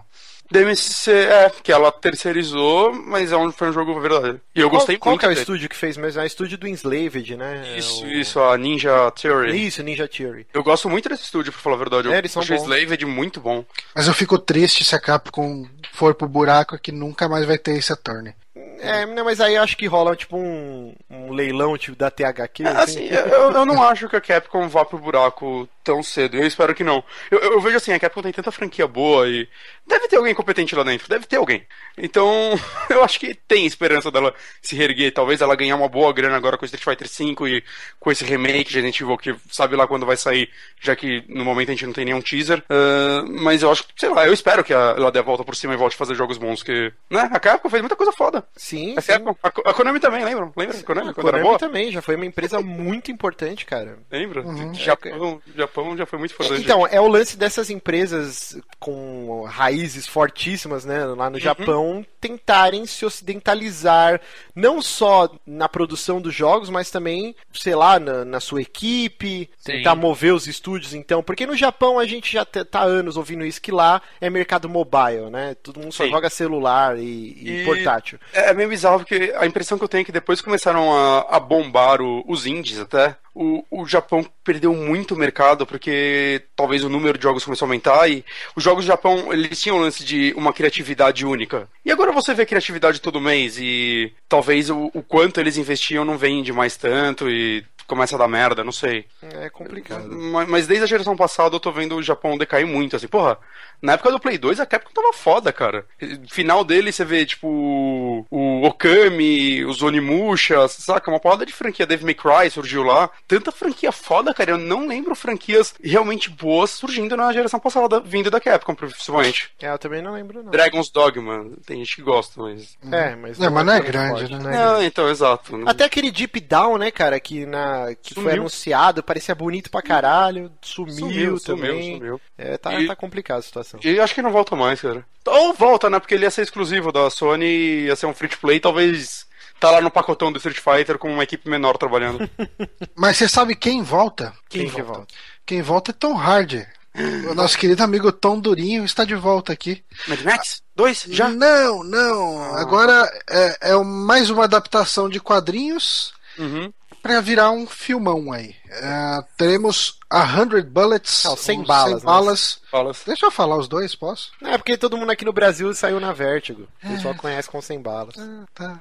Então, 100 balas. Desculpa, Johnny. Johnny! com o Johnny, Marcos. Tá, desculpa. Anuncia aí logo essa porra. Não, deixa eu, então. abraço. Vai lá, Johnny Maneiro, toca aí, cara. Taca ali pau. Então, ele vai fazer um filme aí. Tá. Palhaço. Cara, cara, vocês leram 100 balas? Eu tenho uma edição aqui, eu não li ainda. A Ana leu e gostou bastante. Eu li, eu, sei lá, o primeiro arco, Uhum. talvez. Eu li, Eu tenho spin-off não eu li assim, tipo, sei lá, umas cinco, seis revistas, assim, as primeiras. E eu achei muito, muito foda, cara. A ideia é genial, cara. Tipo, dá uma abertura pra, pra você explorar a história de várias formas. Que basicamente assim, você tá na merda, sua vida tá uma bosta. Chega um cara. Ah, lá de terno, engravatado, pá, e te dá uma mala com as, tipo, acho que se não me engano são 100 balas mesmo, é, intraciáveis, sei lá, como se traduz isso? Untraceable bullets, como se traduz isso, Márcio? É. Cara, ah, irrastreáveis. Irrast... Como que é? Eu falei irrastreáveis. Não, peraí, deixa eu... assim. Vamos consultar o pai dos burros aqui. São, são 100 balas que você não consegue rastrear, enfim. Uh, Irrastreáveis, é, tá certo. É, uhum. E daí eles viram, e o cara vira e fala pra, vo pra você assim, ó a razão da sua desgraça é essa pessoa aqui. Essa pessoa te denunciou pro seu chefe ali atrás, contou pelas suas costas que você fez uma merda, seu chefe te mandou embora, queimou seu nome e assim você não consegue emprego mais em lugar nenhum. Sua vida tá uma bosta por causa dessa pessoa. Tô te dando aqui uma arma, tô te dando balas irrastreáveis, você faz o que você achar que tem que fazer. e daí fica esse dilema da pessoa, né? A pessoa mata ou não mata, faz ou não faz. E, e, cara, é bacana, porque assim, ele acaba explorando histórias de várias pessoas completamente diferentes, né? E parece que lá na frente as histórias vão se juntar de alguma forma. E, e aí que fica o porém. Isso não funcionaria melhor como uma série da HBO ou da eu, AMC, em vez de um filme? Eu também acho. Seria mas... bem mais legal.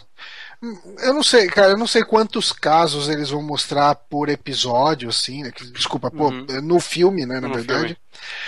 Uh, mas tá eu não sei.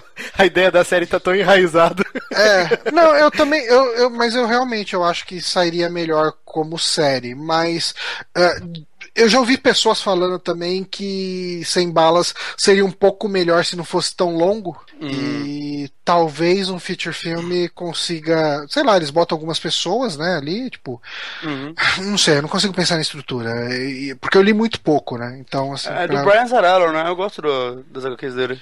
Cara, então... é, é, bem, bem legal. Ele tem uma arte bem bizarra que uhum. pode fazer muita gente torcer o nariz. Ele é muito, muito, muito autoral uhum. usando o melhor adjetivo que eu consigo para não ser ofensivo. Mas, cara, tipo, eu acho que a trama se segura, os diálogos são bons, o, as pessoas que ele escolhe para terem essa vingança pessoal são sempre bem interessantes, com, com uhum. características muito próprias, assim.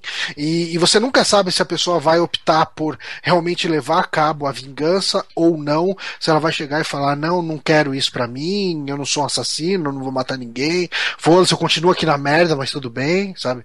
É, uhum. É, eu acompanhei Vertigo por muito tempo, né? E depois acabei parando. Eu não, nem sei se ainda tá na banca, né? Porque parece que a Panini ia cortar a edição é, mensal. Mas, cara, tem tantas ideias fodas para séries de TV, mas filmes eu acho que você até estraga um pouco tentando. É, Quadrinho passar. de modo geral, eu prefiro série também. Não, depende. Se for uma, uma HQ fechada, curta, não, não, sim, né? O problema é que... essas, essas hum, essas HQs gigantescas que tem uma história contínua de vários anos e tudo mais. Uhum. Tipo Preacher. Transformar Preacher em filme, como? Você caga. Você, como você vai dar pra fazer? tanta coisa? Não. Só que você vai cagar a história. É, é só você deixar ruim e dá pra fazer. É, não, não, eu discordo um pouco. Eu acho que dá pra fazer um bom filme, uma boa trilogia de Preacher, por exemplo. Não, aí sim, mais de um filme, mas eu, eu não sei um até filme onde... só isolado não tem como. Não, não tem como. Um só não ia ser a coisa mais rasa já feita. Por exemplo, uma trilogia ó, eu concordo. O Joseph Gordon-Levitt, né? Ele tá, uhum. ele acho que ele vai ser o Sandman e Sim. também tá tá ajudando Dirigindo, a escrevendo. Exato. Cara, eu não boto fé nenhuma nesse filme. Eu até boto porque o Neil Gaiman tá lá, mas Sandman eu sempre achei que ficaria tão melhor em animação, cara, porque é um cenário tão maluco que eu não consigo imaginar isso sendo feito sem parecer um filme do Tim Burton, saca? Uhum. E eu consigo imaginar uma animação tão boa pra Sandman. É, durante Mas... muitos anos, né, cogitou-se uhum. que o, o, Tim Burton ia dirigir, né? Ah, ainda bem que não, hein? Ele podia inclusive tá atuar. Você sabe quem ia ser o Sandman, né? o Tim Burton. isso!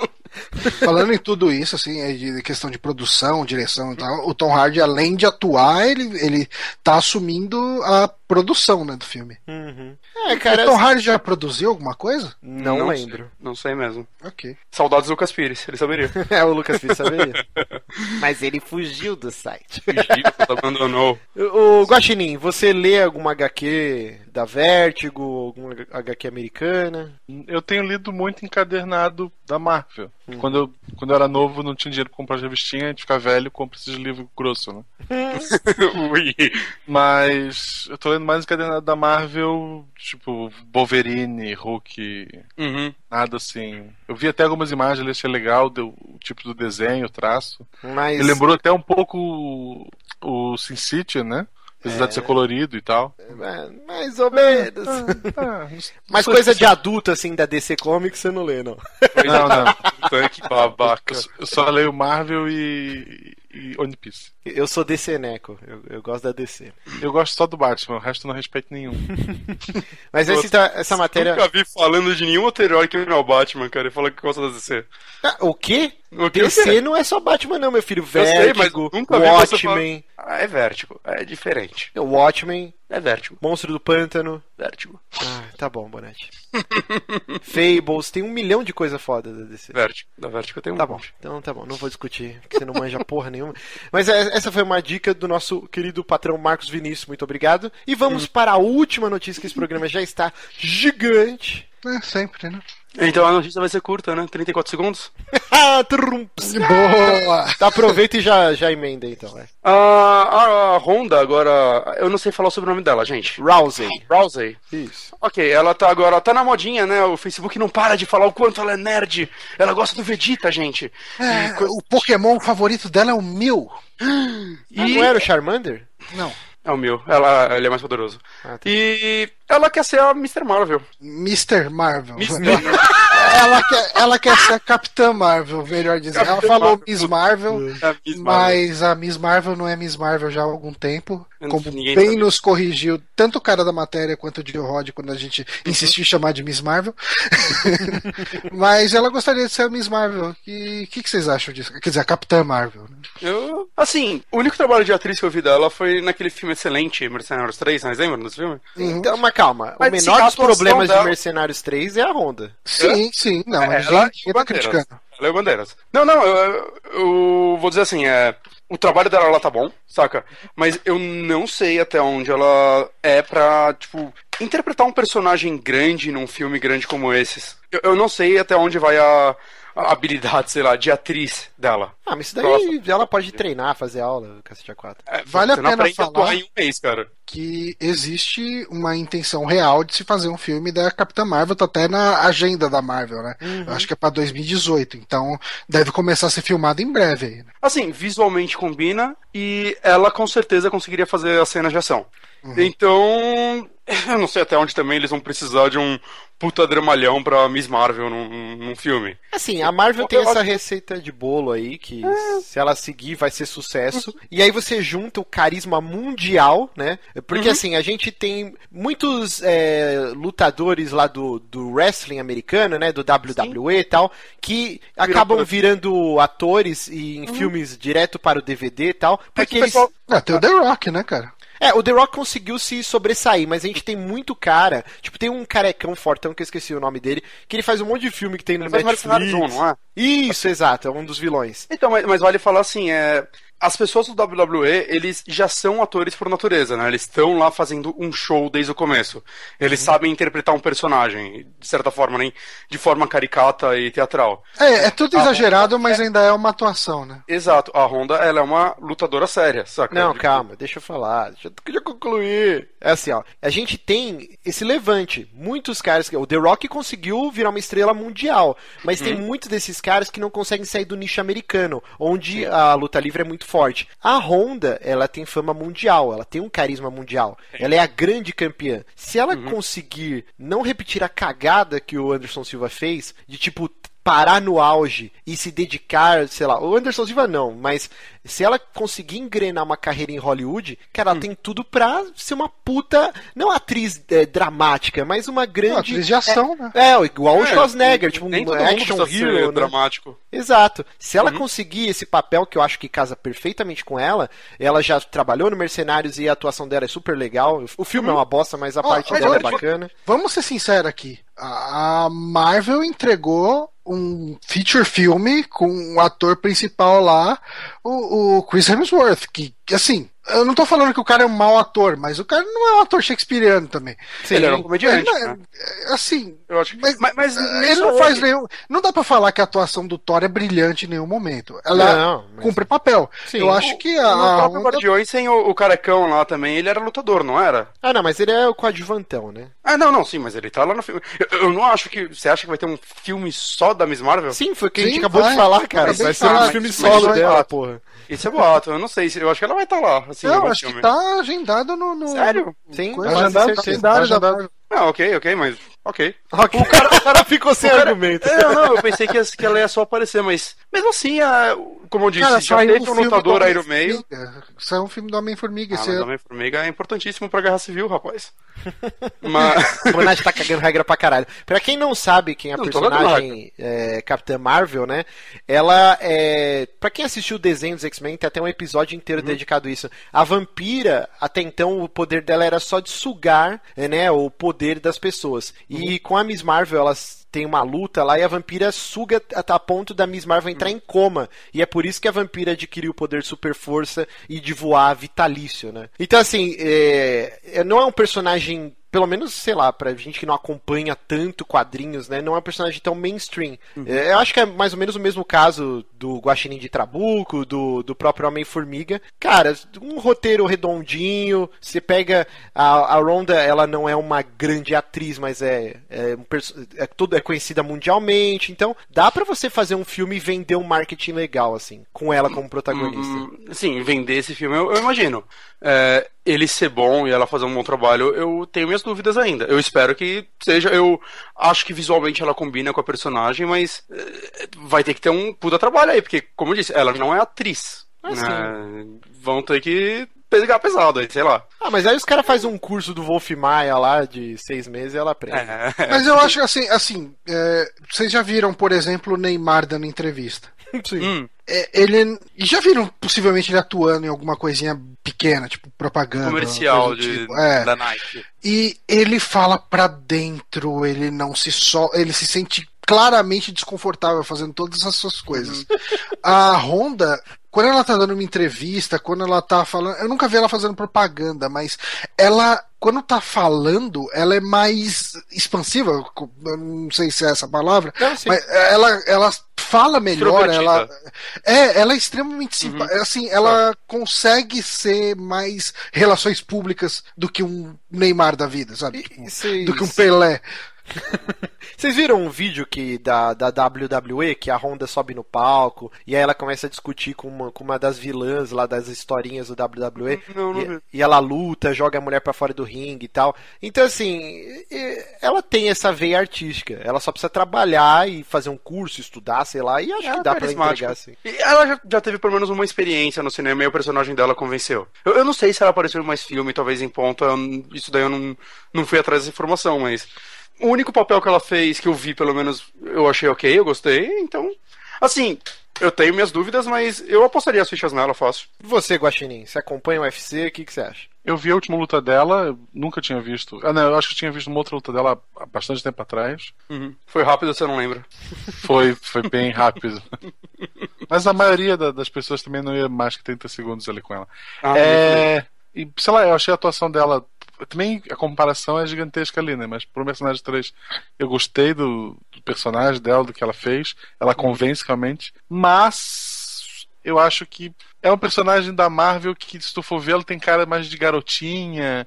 E é uma garota mais frágil, com, com super força e tal. E a Honda, ela não me parece uma pessoa frágil. Não, não, mas a Miss Marvel, ela era, não era garotinha, não, cara. Ela era já uma mulher, assim, ela era turrona, é um personagem. Eu, eu não manjo muito do personagem, mas o pouco que eu sei, ela não era uma garotinha, não. Ela era bem turrona, assim, mulher, já nos seus 30 e poucos anos. Não era tipo um Peter Parker que tá aprendendo a ser herói, tipo, engraçaralho, assim. Ela tinha essa meio vibe Capitão América, assim. Vamos ver se ela pega também a veia cômica que todos os filmes da Marvel têm, né? É. Ah, ela é uma pessoa extremamente simpática, acho que ela consegue convencer sem muito problema. Uhum.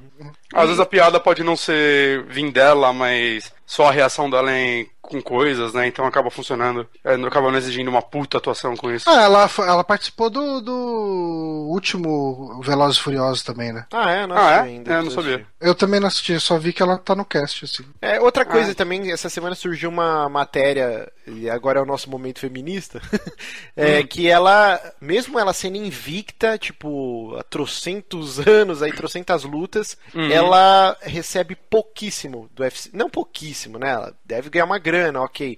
Mas, Mas, perto- menos do que homens que mandam mal. Sim, perto de outros atletas, tipo, que cara nunca nem foi campeão e ela ganha menos, entendeu? É, então, assim, talvez seja o momento dela, sei lá, trilhar essa carreira no cinema, aproveitar que ela tá no auge, do que dar uma zebra e ela, sei lá, perder e começar a dar bosta na carreira dela como lutadora e ela perder esse time, entendeu? Mas sobre essa notícia, é, eu não sei até. Eu não sei direito como funcionam as finanças do UFC, digamos assim.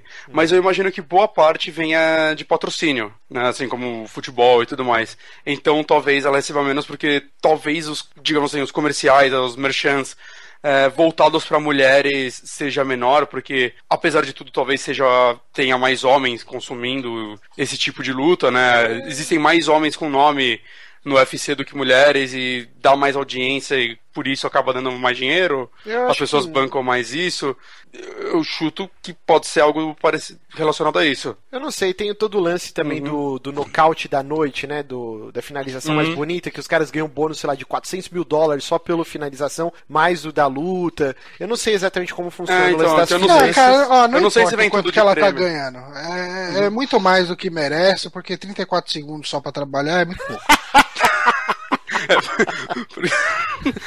ok, Eu não então, sei, né? eu não consigo nem contra-argumentar. Não dá nem pra falar mais nada depois dessa. É muito- ok, eu estou falando isso sarcasticamente, ouvintes que não sacam sarcasmo. Agora é o momento Johnny Maneiro, hein? Eu não sei contra-argumentar isso, cara. Parabéns. É, então, gostaria de agradecer muito o nosso querido Marcelo Guaxinim. Sempre um Eu que prazer. Eu que agradeço. É, é sempre muito bom estar aqui com vocês. Pode me chamar sempre. Exatamente. Queria agradecer meu querido Johnny Maneiro. Opa, Eu, eu gosto do Johnny Maneiro, não do Johnny é, Ranzinza. Que maneiro. tá bom. O meu querido Turrão que briga comigo sem motivos, meu querido Bonatti. O Márcio cagando regra. aí. Olha lá, ficou, ficou bolado, ficou bolado. Mas é isso, gente. Vamos ficando por aqui. Muito obrigado, ouvintes. E semana que vem tem mais. Um beijo. Tem mais. Um beijo. Beijo.